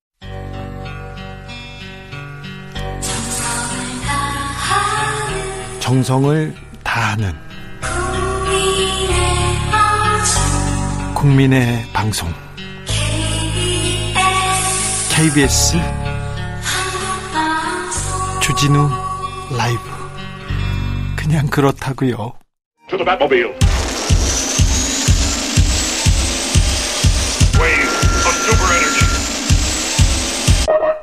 주기자의 1분 주진우 라이브 첫 방송입니다. 두 달 반의 비대위 체제를 마무리하고 오늘 주진우 라이브 시작했습니다. 라이브는 계속돼야 한다. 계속 외쳤는데 어쨌거나 라이브 계속됩니다. 여러분도 다들 함께 오셨죠? 넘어오셨죠? 지난주랑 같은 시간, 같은 자리인데 기분이 마음가짐이 아주 다르, 다르게 느껴집니다. 앞으로 좀 더 침착하게 한 걸음 한 걸음 천천히 하지만 거침없이 주저 없이 두려움 없이 뚜벅뚜벅 나아가겠습니다. 여러분께서 함께 걸어주시기 바랍니다. 저는 제 목소리 듣는 게 싫어요. 그래가지고 이걸 들어주면 어떡해요. 어떻게 방송하라고. 제가 초등학교 때 돌아가면서 국어책 읽는 거 그렇게 싫었어요. 마음속으로 읽으면 안 돼요. 이렇게 얘기했다가 선생님한테 꿀밤 맞았죠. 선생님 말을 안 들어서 그런지 저는 아직도 잘 못 읽습니다. 저는 앞에 나가는 게 그래서 말하는 게 그렇게 싫었어요. 발표가 있는 날 학교 가지 않은 적도 있었고요. 자기 소개하는 게 싫어서 모임이나 행사에도 잘 가지 않습니다. 몇 년 동안 알고 지낸 교수님이 텔레비전에 나온 저를 보고는 깜짝 놀라서 전화를 했더라고요. 언어 장애가 있었는데 그런 사람으로 알고 있었다고 하더라고요. 말을 안 해서. 저는 아직도 말을 잘 못합니다. 기자였다고요? 기자는 듣는 사람입니다. 저는 잘 듣고 거듭 확인하고 깊이 고민하는 사람입니다. 낙곰수했다고요? 그때는 말 함부로 막 세게 했죠. 사실. 그리고 각하 얘기야 제가 박사급이지 않습니까? 텔레비전 시사 프로그램 진행했다고요? 네. 사실 NG의 연속이었습니다. 편집의 마술이었고요. 매일 생방송으로 여러분과 호흡하고 사실에 다가가고 뉴스를 전달하는 일. 저와는 가장 먼 일이었습니다. 라디오 진행은 제 생애 가장 큰 모험이었습니다. 2020년 5월 4일 첫 방송의 떨림 아직도 기억에 선합니다. 버스 타면 기사 아저씨 앞에 무릎 꿇고 기도하는 소녀상 보입니다. 어김없이 이렇게 적혀 있습니다. 오늘 또 무사히. 기도하는 소녀의 모습이 바로 저였습니다. 항상 방송 때마다 오늘 또 무사히 무조건 하루를 잘 살자, 잘 버티자 이렇게 기도했습니다. 실수를 연발했고요. 실수를 실수로 덮는 방송이었습니다. 매일 혼나고 꾸지럼 많이 들었습니다. 실수를 할 때마다 피디님의 인상과 단식. 아, 스튜디오는 근데 숨을 곳도 숨길 곳도 없었어요. 진행은 서툴렀습니다. 아직도 서툴지만 내용은 가장 알차다고 자부하고 있습니다. 특별히 주진우를 싫어하는 사람들과의 교감, 그게 좋았습니다. 서로를 조금씩 이해해가면서 뉴스를 해석할 때 그게 의미가 컸다고 생각합니다. 덕분에 저의 목표는 한 달이 되었고요. 100일이 되었고, 1년이 되었습니다. 그리고 2년이 되었네요. 주진우 청와대 간다더라, 도지사 된다더라, 저 아닙니다. 정유라가 고소해서 잡혀간다더라, 저 안 잡혀갑니다. 안 집니다. 형사소송에서 저는 한 번도 진 적이 없습니다. 항상 첫 방송하는 설렘과 두려움으로 여러분 곁을 지키겠습니다. 진실의 편에서 정의의 편에서 약자의 편에서 뉴스를 전하겠습니다. 불의와 비리를 보면은 여러분 대신에 화내고 대신 나가서 싸우겠습니다. 2년 동안 감사했습니다. 그리고 앞으로 잘 부탁드립니다.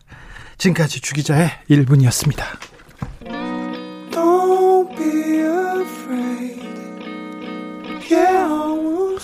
아 진짜 풋풋하다 느티나무님. 그랬어요? 아, 4943님 좀 어눌한 말솜씨가 매력적입니다. 억울한 목소리라죠? 네. 아, 매일 듣게 되고 덕분에 세상 돌아가는 정보 많이 알게 됩니다. 3년까지 쭉 갑시다. 아, 무슨 소리세요? 한 20년 하려고 합니다 9149님 첫 방송 조마조마하면서 들었는데 2년 지난 지금은 물 흐르듯 편한 방송 잘 듣고 있습니다. 좋은 방송 기대하겠습니다. 물 흐르듯 편하진 않습니다. 물이 조금 네 더디 흐를 수도 있습니다. 5226님 저는 주진우 처음 별로였습니다. 그러나 들을수록 매력 있습니다. 요즘은 하루도 안 빠지고 잘 듣습니다. 이런 분들 좋습니다. 나 주진우 싫어하는데 그 사람 너무 과격하지 않아? 그런데 제 생각 한번 들어보세요. 그래서 잘못하면 못한다고 이거 아니면 아니라고 채찍 들으시면 제가 다른 건 몰라도 여러분의 말은 잘 듣겠습니다. 네. 약속드립니다. 6803님 2년 동안 한결같이 버벅거리시는 인간미가 제일 큰 매력입니다. 아우 이거 잘 안 됩니다. 네. 어떤 시사 방송보다 듣기 편합니다. 제가 사회 교사인데요. 2년 동안 정말 좋은 부교재가 되어준 방송입니다. 감사합니다.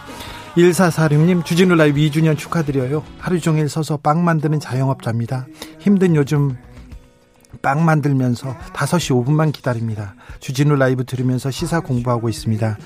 아, 이렇게 많은 응원 보내주셔서 감사합니다. 혁오의 Love Ya 듣고 오겠습니다.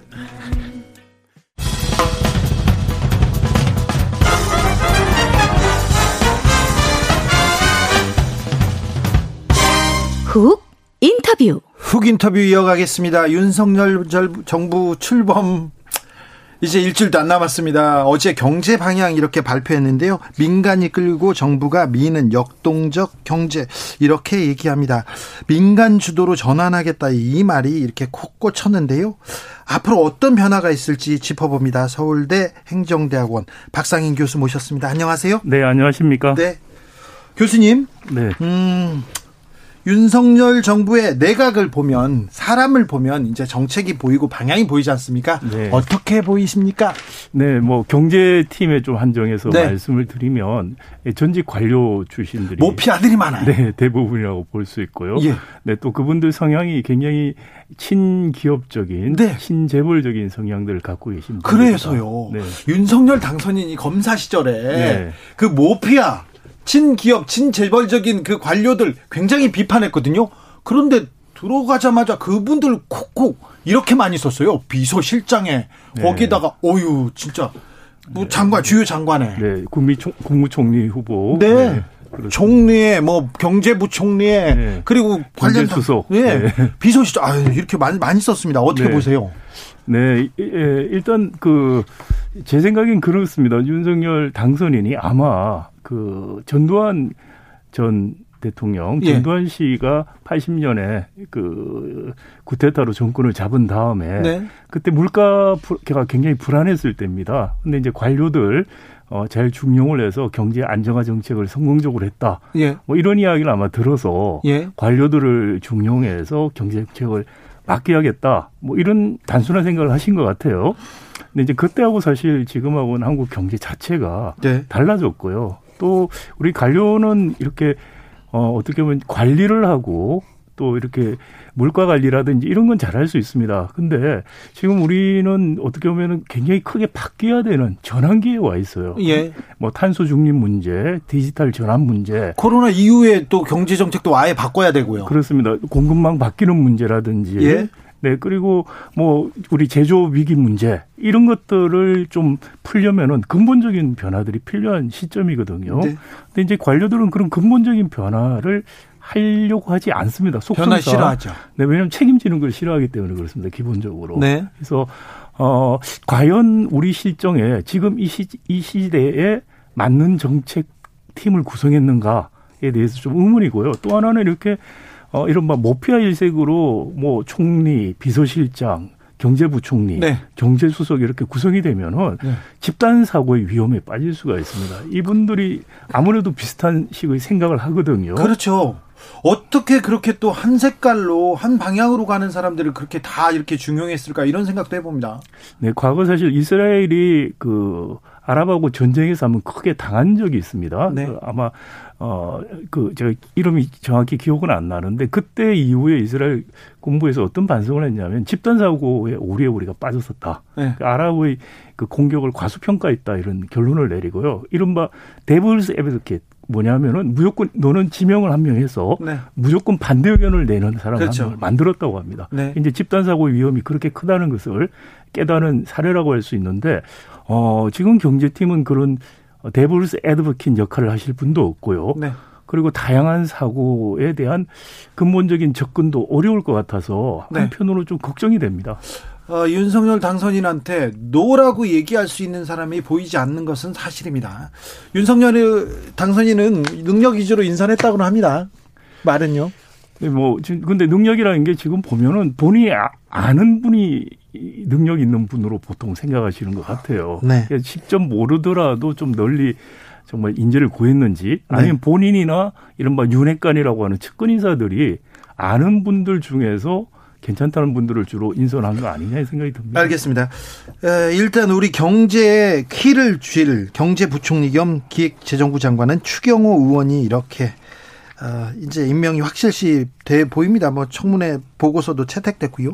근데 이분은 론스타 사건 관련된 해명 이게 좀 필요한 것 같은데 좀 소명됐다고 보십니까? 글쎄요, 뭐 청문회에서 굉장히 당당하게 말씀을 하셨는데 제가 뭐 질의하시는 의원님들이 이걸 정말 좀 잘 이해했으면은 좀 더 날카로운 질문을 하지 않았을까라는 좀 아쉬움이 있었고요. 네. 추경호 그 부총리 후보는 론스타 관련해서 정말 다 흘려 있습니다. 첫 번째가 2003년에 어, 외환은행 헐값 매각 문제. 8대. 네, 그때 이제 은행 제도 과장으로 주무 과장이었고. 어, 그러네요. 네, 그리고 어 론스타가 하나은행에 외환은행을 매각한 2012년에는 또 금융위원회 부위원장으로서 네. 이 허가 과정에 다 개입을 했고요.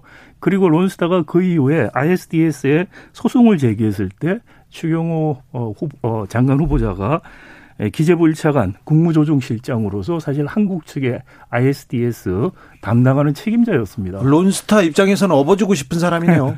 네, 그래서 이 론스타 외환은행 헐값 매각은 예, 추경호 어, 후보자는 어, 대법원에서 무죄 판단을 받았다 이런 식으로 자기 이제 어, 방어를 했는데요. 네. 무죄 판단은 받았지만 그 감사원에서 사실은 경고 조치를 받았습니다. 예. 그러니까 감사원이 공무원 직무 감사를 해서 네, 문제가 있었다. 문제가 있었다고 지적하는 거하고 그 법원에 가서 형법적으로 유죄가 되는 것은 그 입증의 요건이라든지 이런 게 다르죠. 네. 그렇다고 해서 무죄를 받았다고 해서 감사원의 경고 처분 받은 것들을 가지고서 네. 정책 실패가 없었고 본인은 다시 해도 그렇게 하겠다라고 청문회에서 이야기하는 걸 보고 좀 조금 놀랐고요. 론스타 사건은 명확한 정책 실패고 국민들한테 엄청난 피해를 입힌 그런 사건입니다. 국민들은 용납할 수 없는 사건인데 뭐 관료가 다 책임지는 거는 뭐 법적으로 책임질 것까지는 뭐 거기까지는 무죄를 받을 수는 있으나 국민 정서상은 이거는 있을 수 없는 일인데요. 그래서 그뭐 정서상의 문제뿐만이 아니고 감사원에서 경고 네. 처분을 내렸다는 것 자체는. 그런데 다시 돌아가도 그렇게 하겠다. 추경호 저기 장관 후보자 말고 한덕수 네.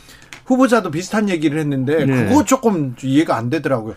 한덕수 후보자 청문회는 어떻게 보셨어요? 네, 한덕수 후보자도 뭐 론스타 관련해서 이야기들은 많이 나왔는데 이 한덕수 후보자 같은 경우에도 여러 가지 좀 복잡하게 엉켜 있습니다. 첫 번째 론스타가 그 외환은행을 사들일 때 2003년쯤에 네. 그때 이제 김현장 고문으로 계셨고요. 예. 김현장이 그때 론스타를 대리하고 있었습니다. 그렇죠. 네 그리고 어 한덕수 참여정부 때 국무총리를 할 때 론스타가 1차적으로 HSBS의 외환은행 매각하려다가 실패할 때 네. 그때 국무총리를 하고 있었고요. 이것 때문에 사실 2014년에 ISDS 재판에 증인으로 예, 출석하지 않고 서면 증언을 한 걸로 지금 나타나고 네. 있는데 근데 문제는 이 서면 증언에서 한국 측에 굉장히 불리한 증언을 했다는 것이죠. 불리한 증언했습니까? 네, 그렇습니다. 아니라고 했는데요. 그러니까 본인은 이제 정보를 공개할 수 없다고 했는데 네. 민주당 의원께서 공개한 자료에 의하면은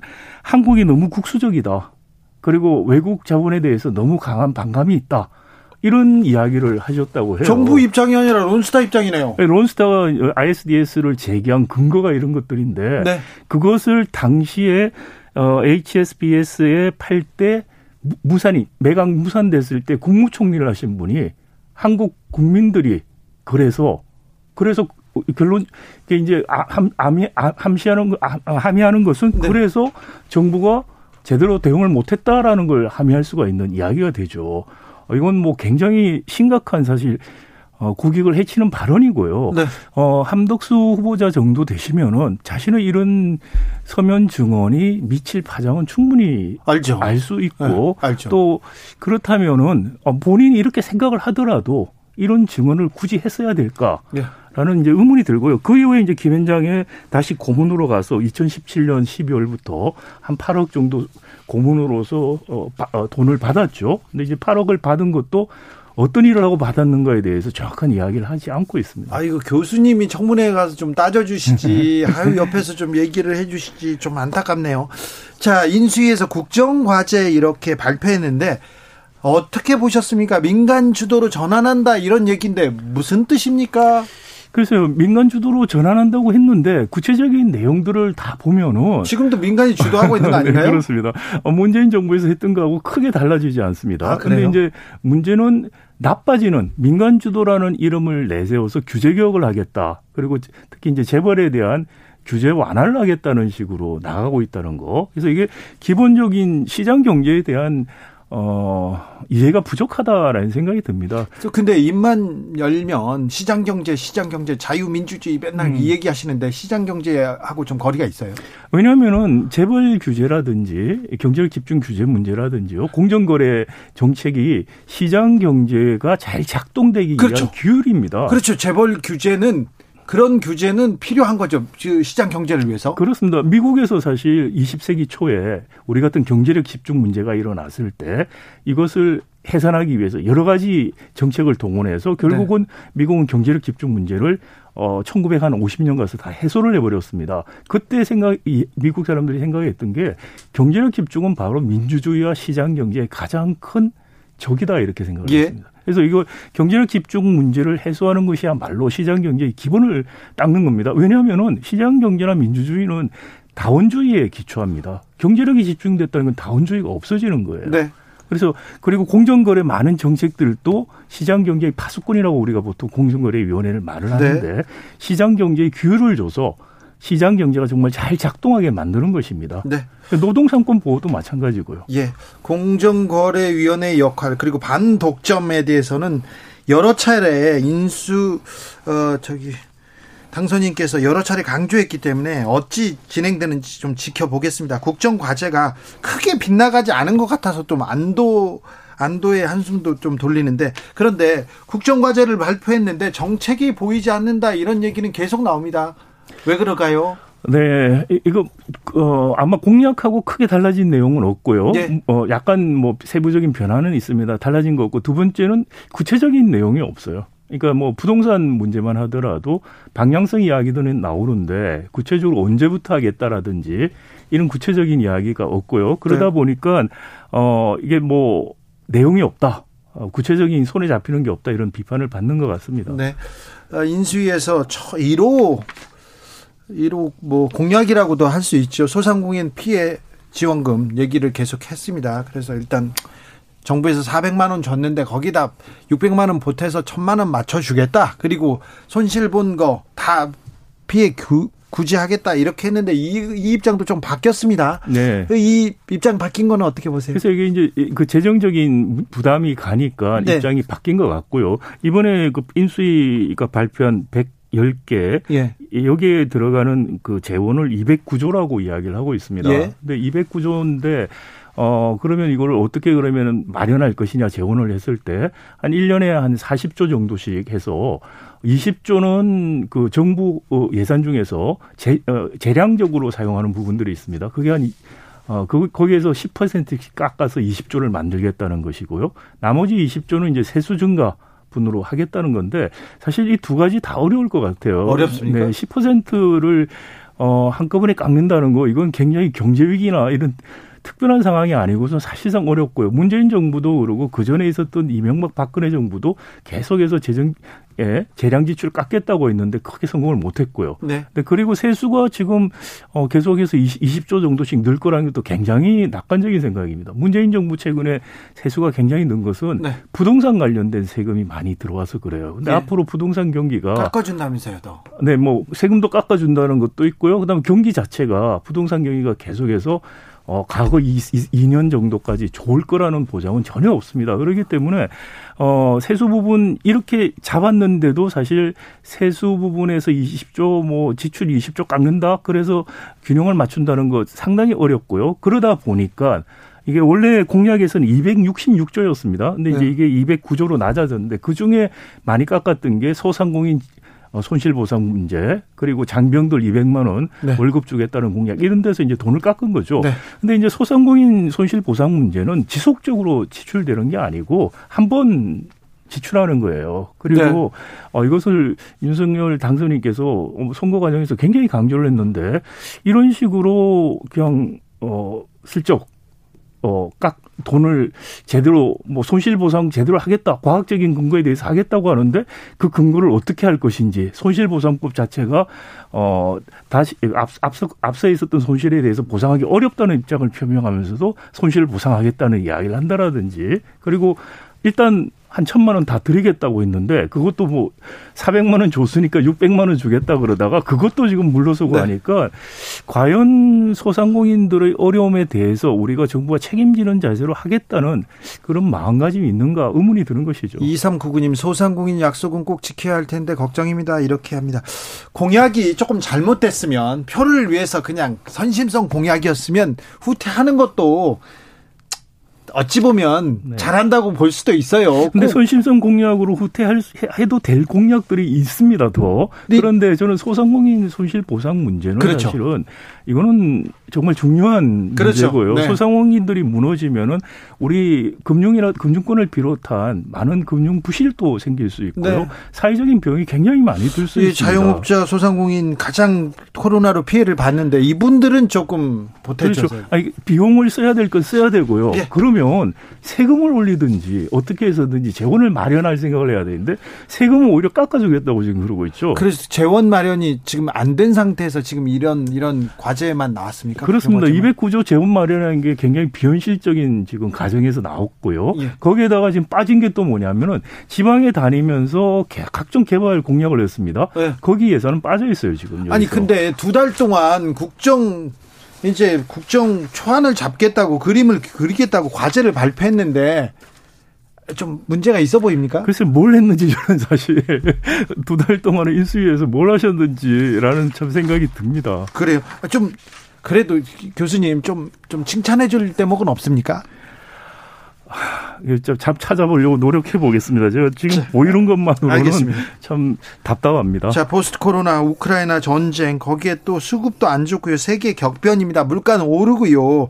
자, 지금 가장 꼭 챙겨야 될 경제 정책 뭡니까? 자, 윤석열 정부 이건 해라. 네, 가, 장 다급한 건 인플레이션에 대한 대응이고요. 근데 네. 인플레이션 대응이라는 게 묘수는 없습니다. 우리 네. 금리 올리는 것도 가계 부채 문제 때문에 굉장히 제한적이고 또 부동산 문제도 걸려 있어서 제한적이라고 해서 어, 묘수는 없을 것 같다는 안타까움이 있고요. 그래서 오히려 정말 중요한 것은 경제 체질을 바꾸는 작업. 어, 탄소 중립이라든지 디지털 전환이라든지 제조 어, 문제, 공급망 문제 이런 것들에 대해서 구조를 바꿔서 우리 산업 전환을 통해서 어, 미래에 대응할 수 있는 구조를 바꾸는 장기적인 그런 정책을 지금 해야 될 때다. 알겠습니다. 생각이 없는 것 같습니다. 네, 말씀 잘 들었습니다. 네, 칭찬거리도 좀 생각해서 알려주십시오. 네. 박상인 서울대 행정대학원 교수였습니다. 말씀 잘 들었습니다. 네, 감사합니다. 감사합니다. 정치 피로, 사건 사고로 인한 피로. 고달픈 일상에서 오는 피로. 오늘 시사하셨습니까? 경험해보세요. 들은 날과 안 들은 날의 차이. 여러분의 피로를 날려줄 저녁 한 끼 시사. 추진우 라이브.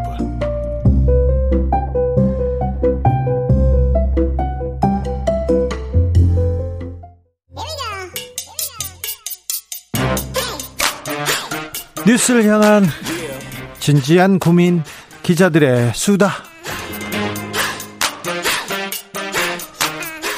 라이브 기자실을 찾은 오늘의 기자는 KBS 김수현 기자입니다. 어서 오세요. 안녕하세요. 네, 잘 오셨습니다. 오늘 준비한 첫 번째 뉴스부터 가볼까요? 네, 대통령직 인수위가 국정과제를 발표하면서 부동산 정책을 구체화했습니다. 예, 어떻게 했습니까? 네. 일단 집값 잡으려면 먼저 공급부터 늘려야겠죠. 눈에 띄는 건 일기 신도시 재건축을 당선자 공약대로 추진하겠다는 뜻을 밝혔습니다. 그 일기 신도시 재건축이라면 그러면 분당 일산 다시 재건축한다는 건가요? 네, 맞습니다. 이런 서울과 인접한 수도권에 재건축을 한다는 건데 네. 특별법을 제정해서 양질의 주택 10만 호 이상을 공급할 수 있는 기반을 마련하겠다 이런 목표를 내세웠습니다. 이와 관련해서 최근에 인수위 내에서도 좀 다른 메시지가 나오면서 혼선도 빚어졌었는데 지역 주민들의 반발이 쏟아지자 안철수 인수위원장이 직접 나서서 수습하기도 했습니다.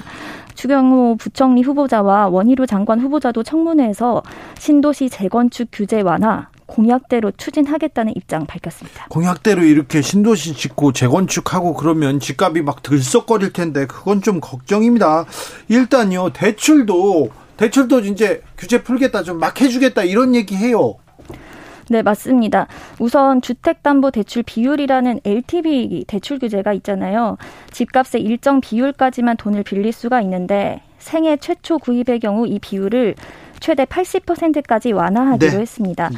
현재는 집값의 60에서 70%까지 빌릴 수 있는데 이걸 더 받을 수 있게 해주겠다는 겁니다. 생애 최초 집을 사는 사람한테는요? 네, 맞습니다. 네. 하지만 이 대출 규제의 또 다른 축인 DSR 규제, 풀어 말하면 총부채 원리금 상환 비율이라는 건데 네. 이 규제는 유지될 것으로 보입니다. 아 그럼 빚을 이렇게 많이 빌려 주는데 그래도 갚 이거 많이 갚아야 된다는 거 아니에요? 네. 이게 모든 대출의 원금과 이자를 계산해서 매년 갚아야 할 원금과 이자가 연소득의 40%를 넘지 않아야 한다는 규제인데 추경호 후보자와 원희룡 후보자 모두 이 제도 유지가 필요하다고 봤습니다. 결국에는 이 개인한테 주택담보대출 좀 더 해주겠다고는 했지만 어차피 전체 대출 총량을 단속하는 규제는 유지가 되니까 이 예. 실효성은 좀 의문이 있습니다. 돈은 빌려줄게. 근데 바로 갚아 이런 얘기인데 아 이게 또 생애 최초 집을 사는 사람들한테는 어떤 부담이 될지 이런 고민은 조금 부족하지 않나 이런 생각도 해봅니다. 해봅니다. 다음 만나볼 뉴스는요? 네, 이번에 연일 치솟고 있는 물가 소식입니다. 물가가 그렇게 뛴다면서요? 네. 뭐, 지난, 뭐, 네. 뭐가 이렇게 뜁니까? 지난달 소비자 물가 상승률이 1년 전보다 4.8% 올랐는데 품목별로 보면 역시 석유류가 많이 뛰었습니다. 어이구. 이게 1년 전보다 34.4%나 뛰어 올라서 엄청 많이 올랐네요. 네, 전체 물가 상승을 이끌었습니다. 네. 이게 최근에 국제 유가도 올랐고 원 달러 환율까지, 환율까지. 네, 급등했기 때문인데 특히 보면 서민의 연료인 경유 가격이 40% 넘게 늘었고요.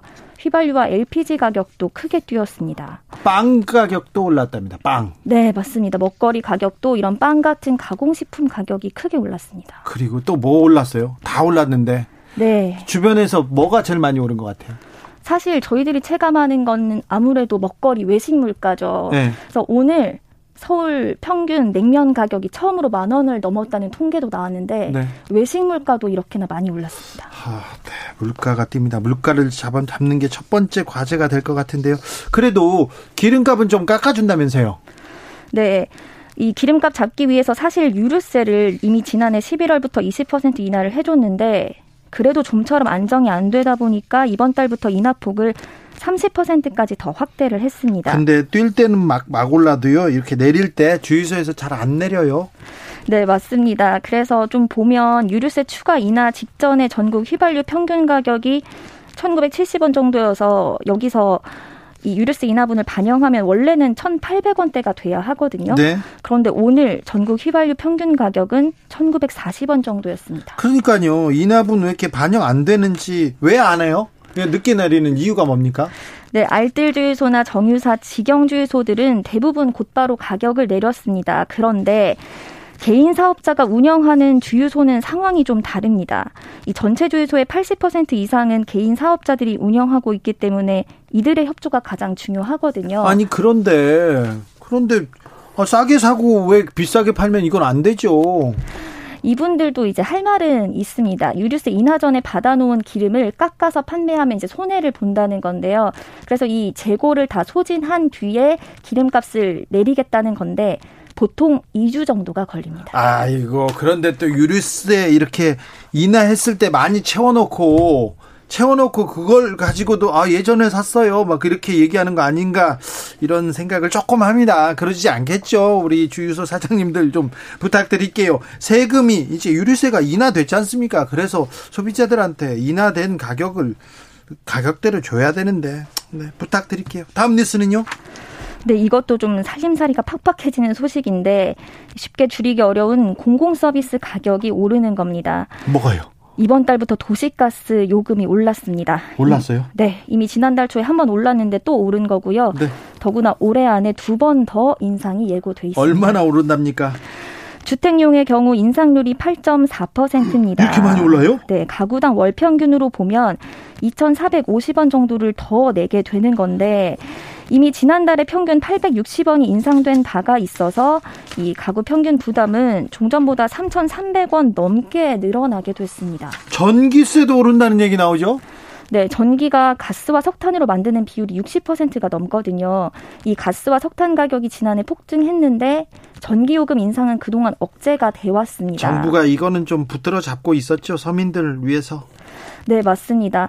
이와 관련해서 최근 대통령직 인수위원회 발표도 있었는데요.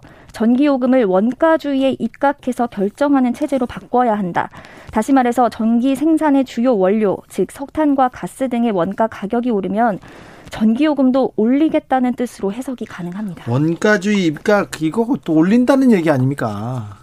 이게 좀 이런 거는 좀 붙들어 잡아 주시지. 좀 근데 당선인께서 선거 선거 때 공약은 그러지 않았잖아요. 네, 맞습니다. 당선이 공약 중에 코로나19 위기 기간 동안은 전기요금 인상하지 않도록 최선을 다하겠다. 이런 내용이 있었습니다. 지금 코로나 위기 기간 아닙니까? 최선을 다한다고 놓고 지금 불과 며칠 만에 이러시면 안 되죠. 네. 인수위 입장은 이 원가를 반영하더라도 원전 비중을 높이면 가격 인상 요인이 완화될 거다. 이런 입장인데요. 원전 나왔습니다. 네. 하지만 20조 원 정도로 예상되는 한전의 올해 예상 적자 규모를 감안하면 전기요금 인상 요인은 남아있는 셈입니다. 네. 정부가 요금에 반영하지 않은 2분기 연료비 인상 단가를 그대로 올린다면 한 달에 350kWh를 쓰는 가정은 월 전기요금이 만 2천 원쯤 오르게 됩니다. 하지만 여론 반발도 있고 물가 인상 우려들도 있어서 이런 것들을 감안하면 한 번에 대폭 올리기는 어려울 것으로 보이긴 합니다. 최우선 국정 과제가 경제 정책이 물가를 붙들어 잡는 거 아닌가 이런 생각도 해봅니다. 거기에 애써 주셨으면 합니다.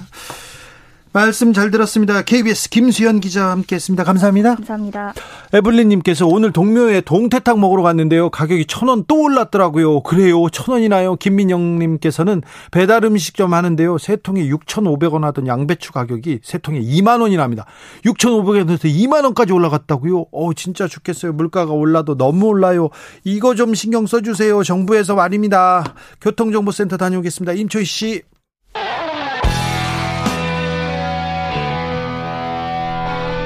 스치기만 해도 똑똑해진다. 드라이브 스루 시사 주진우 라이브.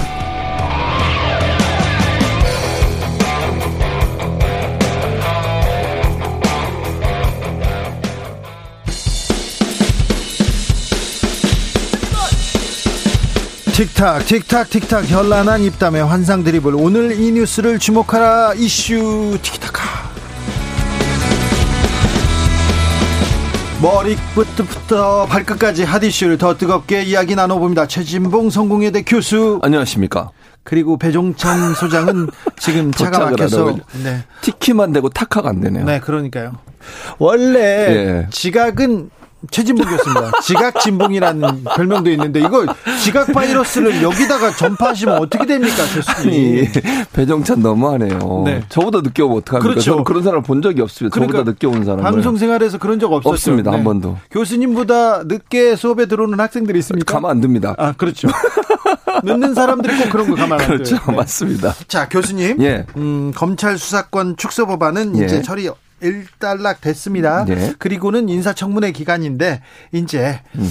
아 인사청문회가 음. 국, 이번 지방선거에 영향이 있을까요? 음. 검찰 수사권 법안이 영향이 있을까요? 아니면 음. 윤석열 정부 출범이 영향이 있을까요? 저는 셋 다 있을 거라고 생각해요. 그런데 경중의 차이가 있다는 거죠. 네. 그러니까 말씀하신 것처럼 윤석열 정부가 출범하면 컨벤션 효과가 분명히 있을 겁니다. 그건 뭐 부인할 수 없고요. 네. 다만 그 컨벤션 효과를 약화시킬 수 있는 요인들도 지금 잠재돼 있어요. 지금 현재 어, 그 관저가 완전히 정리가 안 됐잖아요. 네. 외교부 공간, 외교부 장관 공간으로 들어가기로 했는데 그 리모델링 하려면 시간이 필요해요. 그렇죠. 취임하자마자 본인의 이제 원래 사시던 집에서 어, 출퇴근해야 되거든요. 네. 그게 이제 국민들에게 얼마나 불편을 끼치느냐가 문제가 될 거라고 저는 보거든요. 아, 그런 이슈가 떠오를 수 있고 또 하나는 이제 집무실 같은 경우도 현재 리모델링을 거의 마쳐가는데 그것도 지, 대통령 집무실만 리모델링이 됐고 비서동 그러니까 비서들이나 아니면 청와대 근무하는 직원들이 근무할 공간이 지금 없어요. 네.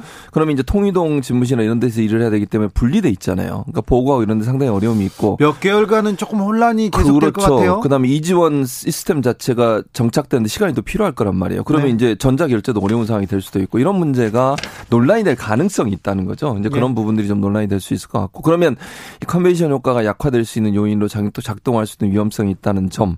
또 하나는 이제 그 검경 수사권 조정 문제도 지금은 그러니까 그 국민의힘에서는 이게 민주당에게 상당히 약재가 될 거라고 얘기를 하고 계시는데 일단 일단락이 됐잖아요. 네. 그리고 나서 여러 가지 논란이 있긴 하지만 이것보다는 청문회 전국에서 나온 여러 가지 이제 그 청문 과정에서 나오는 후보자들에 대한 비판 이런 부분들이 또 전국에 일정 부분 영향을 미칠 가능성이 있어서 상쇄될 가능성이 있어요. 네. 그래서 제가 볼 때는 이게 어느 한쪽이 유리하다 이렇게 보기 어려운 상황이고 하나의 이슈만 있는 게 아니라 여러 가지 다양한 이슈들이 좀 존재하고 있기 때문에 제가 볼 때는 그 정당에 크게 보면 정권 현 이제 새로 들어오는 정부에 대한 견제를 하는 심리 그런 프레임이 더 강하게 작동할 거냐 아니면 현 정부의 힘을 실어줘야 되는 그런 프레임이 작동할 거냐 이 두 가지가 크게 영향을 미치지 않을까 하는 생각이 듭니다. 견제와 균형 우리 국민들은 음. 굉장히 중요하게 생각하는 생각하죠. 부분인데 네. 지금은 그런데 음. 견제와 균형보다는 음. 힘을 실어주는 거 아니 여론조사에서 민주당의 어. 지금 수치가 굉장히 좋지 않습니다. 좋지 않아요. 그게 이제 검경 수사권 조정이 좀 영향을 미쳤다고 저는 봐요. 네. 근데 이게 청문회 전국 들어가게 되면 약간 반전이 될 가능성이 저는 있다고 봐요. 왜냐면 시간이 이제 어, 한달 한 달 아니죠. 20일 정도 남은 거잖아요. 20여일 남았습니다. 20일 남았죠. 그 기간 동안 어떤 일을 할지 아무도 몰라요. 그러니까 네. 지금 이제 검찰 수사권 어, 검경 수사권 조정 그리고 검찰 수사권 폐지가 일단락이 됐잖아요. 그러니까 네. 국민의힘은 이 이슈를 계속 끌고 가려고 할 거예요. 그럴 거예요. 근데 민주당은 일단 여기서 정리를 하고 이제 어, 이, 그, 겨, 뭐죠, 지방선거 네. 프레임으로 갈 거기 때문에 또 청문회 과정에서 어떤 얘기가 터져나오느냐가 중요하다고 정호영 후보자 같은 경우는 지금 사퇴를 안 하고 계속 버티고 있는 상황이거든요. 네. 한동, 한동훈 후보에 대한 청문회에서 어떤 얘기가 나올지도 논란이 될 것이고 이런 부분들이 결국은 또 이슈를 반전시키는 요소로 작용할 가능성도 있다고 봅니다. 또 남은 변수는 뭐라고 봅니까? 또 남은 변수는 출마예요. 출마. 이재명. 이재명 고문과 안철수 위원장의 출마 그렇죠. 이게 변수예요. 네. 근데 안철수 위원장의 출마는 사실 기정사실화 되고 있는 상황이고요. 분당에 나갈 것 같습니다. 네, 거의 뭐 저는 거의 99% 나간다고 봅니다. 어, 99%또 나왔습니다. 네. 근데 이재명 사명고문은 아직 오리무중. 네. 출마의 가능성이 전혀 없다고 보진 않아요. 근데 이재명 상임고문이 출마하게 되면 한번 출렁일 겁니다. 특히 수도권 같은 경우에는 영향이 있을 가능성이 있어요. 그러니까 왜냐면 사실은 본인이 선거에 직접 뛰면서 후보들과 함께 인사 다니고 뭐 어, 지지 연설하고 이런 과정에서 바람이 불 가능성이 있거든요. 그리고 이제 이재명 사인 고문을 지지했던 분들 입장에서는 다시 결집하는 효과를 가져올 수 있어서 그것이 하나의 변수로 작용할 가능성이 있다고 봅니다. 어, 국민의힘 쪽에서는 네. 네. 분당에는 무서워서 못 나오고 인천 계양에 나가는 거 아니야 이렇게 얘기하는 사람들도 있어요. 그렇게 얘기하는 사람이 있는데 이제 분당 같은 경우에는 이런 게 있어요. 그 김병관 의원이 있었잖아요. 전 의원 이분이 예. 0.7% 차이로 김은혜 의원한테 그렇죠. 지난번 그렇죠. 총선에 졌거든요. 네. 그 전에 또 거기서 당선도 됐었고요. 이분이 지금 준비를 하고 계세요. 그래서 사실 이 자리에 가기는 좀 부담스러울 수 있죠. 왜냐면 이제 이분하고 경선을 하거나 아니면 전략 공천을 하기도 이분 입장에서 반발할 수 있겠죠. 근데 인천 계양 같은 경우는 송영길 대표가 전 대표가 본인이 나오면서 그 자리에 아직 아무도 없어요. 그러니까 이재명 상임고문을 염두에 두고서 그 자리를 준비했다라고 볼 수 있거든요. 그러니까 뭐 이제 국민의힘에서는 그렇게 공격할 수 있지만 제가 볼 때는 그 그렇다고 해서 이재명 상임고문이 나오는데 분당으로 갈 거다. 그럴 가능성이 저는 낮다고 보고 나오면 인천 계양으로 갈 거라고 저는 봅니다. 나오면 인천 계양이요? 예. 나 인천 계양으로 가는 거는 좀 명분이 떨어지지 않느냐. 음. 이런 얘기가 또 나올 거예요. 그 그런 얘기가 나오겠죠. 근데 그게 사실은 선거에 크게 영향을 미칠 가능성은 없어요. 그러니까 이재명 사인 고문이 어디를 나오든 분당이든 어디든 사실 분당에 간다고 해서 그러면 모르겠습니다. 이제 안철수 위원장이 거기를 출마했을 경우에 두 분의 대결이 빅매치가 될 수는 있겠지만 그렇다고 해서 그것이 크게 영향을 미칠 요소로 작용한다고 저는 보지 않아요. 그러니까 이재명 사인 고문 입장에서는 원내에 진입하느냐 마느냐의 문제 가지고 논란이 되는 것이지 어, 어느 지역에 출마한들, 얘는 분당에 출마한다고 해서 분당은 또 잘했다고 박수를 칠까요? 제가 볼 때는 너무 일찍 나왔다고 또 비판할 거예요. 그러니까 비판의 요소는 어, 어디든 있다고 봅니다, 저는. 네. 그래서 나온답니까? 아, 그거를, 아, 그래 제가 지금 여러 군데 이렇게 연락을 해봤는데, 애매해요. 애매해요? 애매해요. 그러니까 자. 100%는 아닌데, 어, 분위기는 나오는 쪽으로 조금씩 흘러가고 있는 것 같아요. 제 개인적인 생각은. 네. 자, 그런데요. 예. 경기를 제외하고는 음. 다른 지역에서는 민주당이 굉장히 좀 밀리는 밀려요. 그런 여론조사 수치 나옵니다. 네, 네, 이거 맞아요. 어떻게 보세요? 그러니까 지금 말씀하신 서울 같은 경우에는 상당히 열악한 상황 분명해요. 그, 그 상황을 이제 뛰어넘어야 되는 상황인데 중요한 건 어, 견제론의 프레임을 갖고 접근할 수밖에 없어요. 지금 그러니까 송영길 전 대표 같은 경우 물론 송영길 전 대표도 지지율도 있고 인물론도 있지만 현재 오세훈 현 시장과의 인물론 대결에서는 조금 밀리는 양상이거든요. 현직 프리미엄도 있고 그러면 결국 구도로 싸워야 돼요. 지난번에 윤석열 당선인이 당선될 때도 결국은 정권 심판론이랑 구도로 이긴 거거든요. 그렇죠. 인물론보다는. 네. 그래서 정권 견제론. 그거는 결국 윤석열 당선이 취임한 이후에 정부가 여러 가지 행위를 하면서 거기서 나오는 여러 가지 부작용이라든지 아니면 부정적인 부분들을 부각시키는 방법 또 하나는 청문회 과정에서 공정과 상식에 어긋나는 후보들이 많이 있는 것에 대한 어떤 부각 그래서 국민들이 아 이렇게 해서는 너무 폭주하거나 또 너무 일방적으로 질주하는 정부가 되지 않을까 하는 우려를 만들어내는 것 이것이 결국 어, 민주당이 구도 싸움으로 갈 수 있는 방안이라고 저는 생각해요. 지금까지는 그 구도를 전혀 만들어내지 아직까지는 못 만들고 있어요. 네. 근데 이제 그거를 만들어내야죠. 그 방법밖에 없고 또 하나는 지지층을 결집시켜서 나오게 해야 돼요. 지방선거는 잘 아시는 것처럼 투표율이 낮기 때문에 얼마나 많은 지지층을 끌어내느냐가 중요하거든요.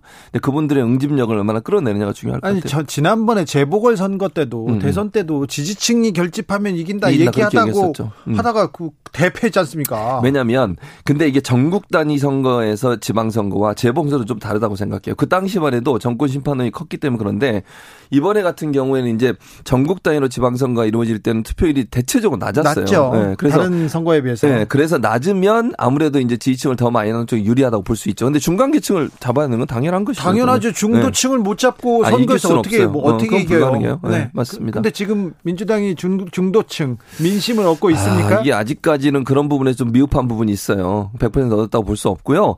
그래서 지금 대한 세력으로서 그러니까 현재 예를 들면 그 윤석열 정부의 예를 들면 어 집무실 이전 문제 그다음에 관절을 옮기는 문제 가운데 여러 가지 갈등의 문제 이런 문제들이 국민들에게 어떻게 이 받아들여 졌느냐의 문제라고 저는 봐요. 저는 민주당이 음, 음. 반대 음. 뭐 좋아요 견제 그런 것도 좋은데 음. 정권을 잃었지 않습니까? 예. 그랬으니까 그럼 윤석열 정부가 어떻게 하는지 음. 어떻게 하는지 좀 그 응원하고 음. 지지하고 뭐 대통령 집무실 이전 그래 이전하고 도와주고 음. 그다음에 인사청문회 인사 장관들 세웠지 않습니까? 네. 그분들 그래 열심히 응원하고 하고 어떻게 하는 건지 좀 지켜보고 마이크를 윤석열 음. 정부에게 음. 그리고 윤석열 주변 사람들한테 주고 음. 그걸 좀 지켜보는 것도 방법인 것 같아요. 왜 그러냐면은 음. 인사청문회 우리 장관들인데 음. 너무 몰라요. 그리고 음. 하루에 여섯 명씩 인사청문회를 하면 음. 어떻게 알아봅니까 그걸? 그렇지. 그러니까 그거는 지금 맞는 말씀이에요. 그러니까 뒷부분에 그러니까 인사청문회를 너무 많은 사람이 하다 보니까 국민들이 다 알 수가 없어요. 네. 그리고 주요 그러니까 청문회 과정에서 나온 여러 가지 얘기들이 다 보도가 안 돼요. 그러다 보니까 그냥 넘어가는 경우도 많고 그래서 이 부분은 너무 많은 사람을 한꺼번에 인사청문회 하는 건 저는 반대예요. 그러니까 좀 더 소수의 청문회를 통해서 구체적으로 그분들이 갖고 있는 문제점이 뭔지 또 국민적 관점과 도덕적 기준에 맞는지 안 맞는지 하는 부분들을 검증하는 기회가 돼야 될 텐데 그런 부분이 부족하다는 면이 있는 것 같고 이제 문제는 이런 거예요. 주, 주 기자가 말씀하신 것처럼 기회를 주고 그분들한테 목소리를 드려야 되는데 시간이 너무 짧아요 지금 20일밖에 그렇죠. 없어요. 그렇죠. 이제 그 기간을 지나버리면 져버리는 거예요, 선거에. 9630님, 음. 국회의원 선거면 뭐 견제가 맞지만 지방선거는 음. 견제 원리로 설명하기가 좀 그렇지 않나요? 지역 발전을 위해서 정부와 결을 좀 같이 해야 되고, 음. 그리고 음. 출범한 지 불과 10여 일 만에, 음. 10여 일 만에 선거를 치릅니다. 음. 그래서 벌써 견제 이런 얘기도 나오는데, 그래서 민주당이 굉장히 좀 곤혹스럽습니다. 곤혹스럽죠. 근데 이제 지금 말씀하신 것처럼 지방선거에 그렇게 하느냐 말씀을 하시는데 그것도 맞는 얘기예요. 왜냐하면 원리 원칙대로 따지면 지방선거에서는 지역에서 잘 일할 사람을 뽑아야 돼요. 네? 근데 지금까지 선거가 그렇게 됐냐? 그렇진 않아요. 왜냐면 이게 이제 대선 끝나고 20, 뭐, 어, 얼마 만에 그 금방 지금 치러지는 거고 취임하고 20일 만에 치러지는 거기 때문에 분명히 민주당한테 불리한 선거인 건 맞습니다. 그런데 네. 또 이례적인 것은 윤석열 당선인이 취임한 이후에 아 취임이 아니다 당선된 이후에 지지율을 보면 역대 다른 당선인 지지율보다 현장이 낮아요. 낮죠. 그리고 이 청와대 집무실 이전 때문에 얼마나 논란이 많았습니까? 국방부로 가는 문제 때문에 논란이 많았고요. 그리고 너무 그 마이웨이 일을 하는 거 아니냐 이런 우려들이 있어요 분명히. 그리고 관저 정하는 문제도 육군 참모총장 공간으로 가려고 했다가 외교부 장관 공간으로 가면서 또 논란이 있습니다. 그리고 시기적으로도 출퇴근해야 되는 상황이 되고 이런 네. 문제들 때문에 제가 볼 때는 견제 심리가 작동할 가능성도 있다고 봅니다. 민주당 쪽에서는 음. 윤석열 그 당선인의 지지율이 음. 그리고 뭐 잘할 것이다 그런 그 비율이 워낙 낮기 때문에 음. 굉장히 좀 희망을 품는 것 같은데 음. 기대치가 낮은 사람이 조금만 잘하지 않습니까? 그럼 푹 올라가요. 그럴 수 있죠. 네. 그래서 그러니까 그런 부분들이 지금 말씀하신 것처럼 기대치가 낮으면 푹 올라간다.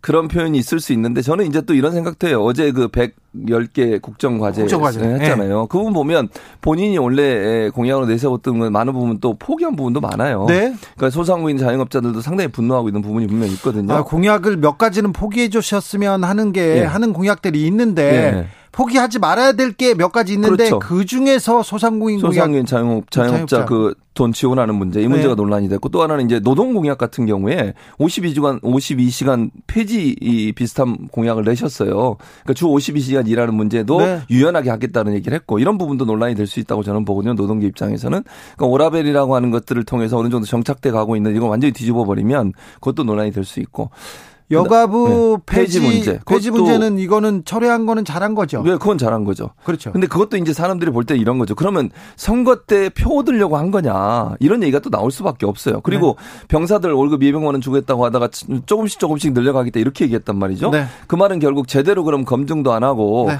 선거 때 정말 표 얻기 위한 수단과 방법으로 그런 얘기를 했느냐는 비판이 있을 수밖에 없어서 네. 그런 부분에 대한 실망감들이 또 선거에 영향을 미칠 가능성도 있다고 봅니다. 배종찬 인사이트 케이 네. 소장 오셨습니다.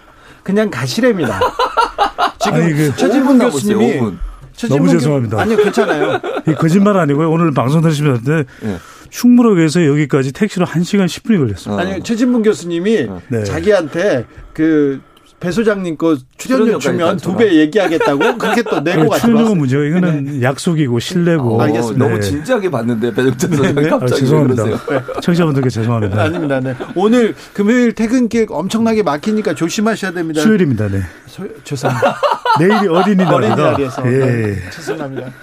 어, 거기서도 숨을 할딱거리지 그러니까 너무 숨을 할딱거리고 계시네. 최진봉 교수님의 음. 신조가 있어요. 예. 다른 건 안 지켜도 음. 내가 지각을 할지언정 뛰지는 않는다. 그렇죠. 아. 와서 헐떡거리면 안 된다. 이런 네. 얘기를 하십니다. 네, 헐떡거리는 거 아닙니다. 네. 아무튼 네. 알겠습니다. 내일 어린이날 때문에 오늘 예. 교통상 매우 안 좋습니다. 청취자분들께 제가 양해 말씀드립니다. 소장님. 네. 지방선거. 네. 자, 어떻게 될것 같습니까? 일단 민주당이 좀 불리한 수치들이 많이 나옵니다. 네, 그럴 수밖에 없는 게 이제 일단은 선거는 구도거든요. 네. 근데 구도가 취임한 이후에 20년 만에 열리는 지방선거. 네. 그렇다면 이건 또 국정 안정론에 무게가 실리고 있고 또 한 가지 안 좋은 이슈가 선거는 환경인데 어떤 이슈가 선거에 영향을 미치지 물론 뭐 인사 논란도 미치겠지만 이 검찰 관련 법안 통과. 요게 요게 지금 원래 국민들은 힘이 있는 사람들보다는 그 반대편에 조금 이렇게 마음을 주지 않습니까? 근데 아직 민주당이 힘이 있다, 밀어붙인다, 이렇게 생각하나요? 그렇게 볼 수 있는 게, 이번에 이제 검찰 관련 법안에 대한 여론이 안 좋은 게, 이 다수당이잖아요. 그런데 왜 선거 끝난 이후에 이렇게 서두를까? 정권 재창출을 못했기 때문에. 그러니까 윤석열 정부로 넘어가면 그게 무산될 수도 있다. 그 부분에 대한 이제 지적과 비판이 있는 거죠. 민주당도 이 음. 검찰 수사권 축소 법안이 음. 불리하다는 걸 알면서 왜 이렇게 추진했을까요? 그러니까 지금 이제 배 소장이 잠깐 얘기하셨는데 기본적으로 이걸 이번에 마무리 못하면 영원히 못하는 거죠. 그런 생각을 한 거예요. 1차적으로. 근데 사실은 저는 이렇게 생각해요. 처음에 드라이브를 걸어서 시작하다가 약간 주춤한 시기가 있었어요. 그게 바로 민영배 의원의 탈당이에요. 예. 그때는 여론이 정말 안 좋았어요. 근데 반전의 기회가 온 게 뭐냐면 권성동 의원의 합의예요. 합의죠. 그 합의해가지고 추인까지 받았어요. 의총에서. 그걸 이틀 만에 뒤집어 버렸어요. 그 명분을 준 거예요. 또 국민의힘 입장에서는 만약 국민의힘이요 그걸 계속 반대했으면 저는 중간에 이게 무산됐을 가능성도 있을 거라고 저는 봐요. 그렇죠. 예. 근데 거기서 합의를 해주고 추인까지 했으니 이건 누가 봐도 국민들이 볼 때는 그러면 국회에서 열심히 합의하고 국회의장이 중재안 내에서 합의해서 좋은 모습 보이고 사진까지 찍고 해놓고 이제 와서 뒤집으면 그게 정당성이 있냐는 거죠, 과연. 그러니까 그 통과시킬 때도 원안 안 하고 중재안 한 이유가 결국 그 합의 정신을 따르겠다는 거거든요. 그런 점에서 일정 부분 국민의힘에도 책임이 있다라는 여론이 형성될 네. 거라고 그렇죠. 저는 봅니다. 국민의 힘에 대한 비판도 있지만 네. 그래서 비판 있죠. 권성동 원내대표가 헛발질을 했다고 해서 그러면 더불어민주당에 대한 여론이 또 오히려 호의적으로 바뀌냐 그건 또 아닌 거죠. 지금 그러니까 그 부분은 또 구분되는 거니까요. 네, 냉정하게 민주당이 지금 지금 사안에 대해서 고민을 해야 될 것 같습니다. 국민의 마음, 민심 그리고 중도층의 마음을 사기 위해서 노력해야죠. 그래놓고 선거 때 표를 달라고 해야 될 거 아닙니까? 자, 다음 주에 네. 끝나는 겁니까? 아, 끝날 시간 다 됐어요. 다 됐어요. 그랬어요. 아, 네. 혼자 하고 가세요. 저희들은 갈 테니까. 우린 갈 테니까. 자, 소장님. 하세요. 네. 다음 주에 윤석열 당선인 취임식이 있습니다. 아. 출범합니다. 예. 취임식이 아무래도 던지는 메시지가 좀 클 거예요. 네. 취임식 보면서 아 어떤 생각을 할까 이 정부 어떻게 그래도 우리 정부인데 이렇게 생각하는 분들이 있을 텐데요. 음. 자 취임식에서 어떤 그림이 보여질까요? 어떤 점이 국민의 마음을 살 수 있을까요? 저는 결국 통합입니다. 국민들이 볼 때 정말 감동할 수 있는 거. 한번 문재인 대통령을 깍 껴안았으면 좋겠어요. 그래요? 예. 네. 그러니까 지금 뭐 신구 세력 갈등 이야기 나오고 정말 대결이다. 3차 대전, 5차 대전 이런 이야기 나오는데 오히려 그럴 때 취임식에서 정말 파격적으로 국민을 이야기했고 통합을 또 이야기하지 않았습니까? 크게 하면서 아이 뭐 우리 잘 될 수 있다 아이가 이 딱 한마디 던지면 그걸로 뭐 국민들의 기대감은 남자 남자끼리 왜 이래요? 그런 일 그런 일이 벌어질 가능성은 별로 많지 않은데 저는 정말 국민들의 예상을 완전히 깨는 그런 또 행보를 좀 해주면 좋겠어요. 아 그렇죠. 네. 뭐, 저는 그런 일은 벌어지지 않을 거라고 보여지고요. 네. 저는 이렇게 생각해요. 통합이라고 하는 거 결국은 본인이 아집을 버리는 게 중요해요. 네. 민주당 의견도 듣고 다른 쪽 의견 적극적으로 듣는 모습을 그렇죠. 보여준다고 생각합니다. 통합으로 가야죠. 네. 배종찬 소장님, 최진봉 교수님 통합으로 갑시다. 감사합니다. 알겠습니다. 감사합니다. 방송 더 하고 싶어요. 네, 주진우 라이브 여기서 인사드리겠습니다. 2년 동안 함께해 주신 청취자분들께 감사의 말, 고맙다는 말 전합니다. 오늘 돌발 퀴즈의 정답은 BTS였고요. 저는 내일 오후 5시 5분에 어김없이 돌아옵니다. 지금까지 주진우였습니다.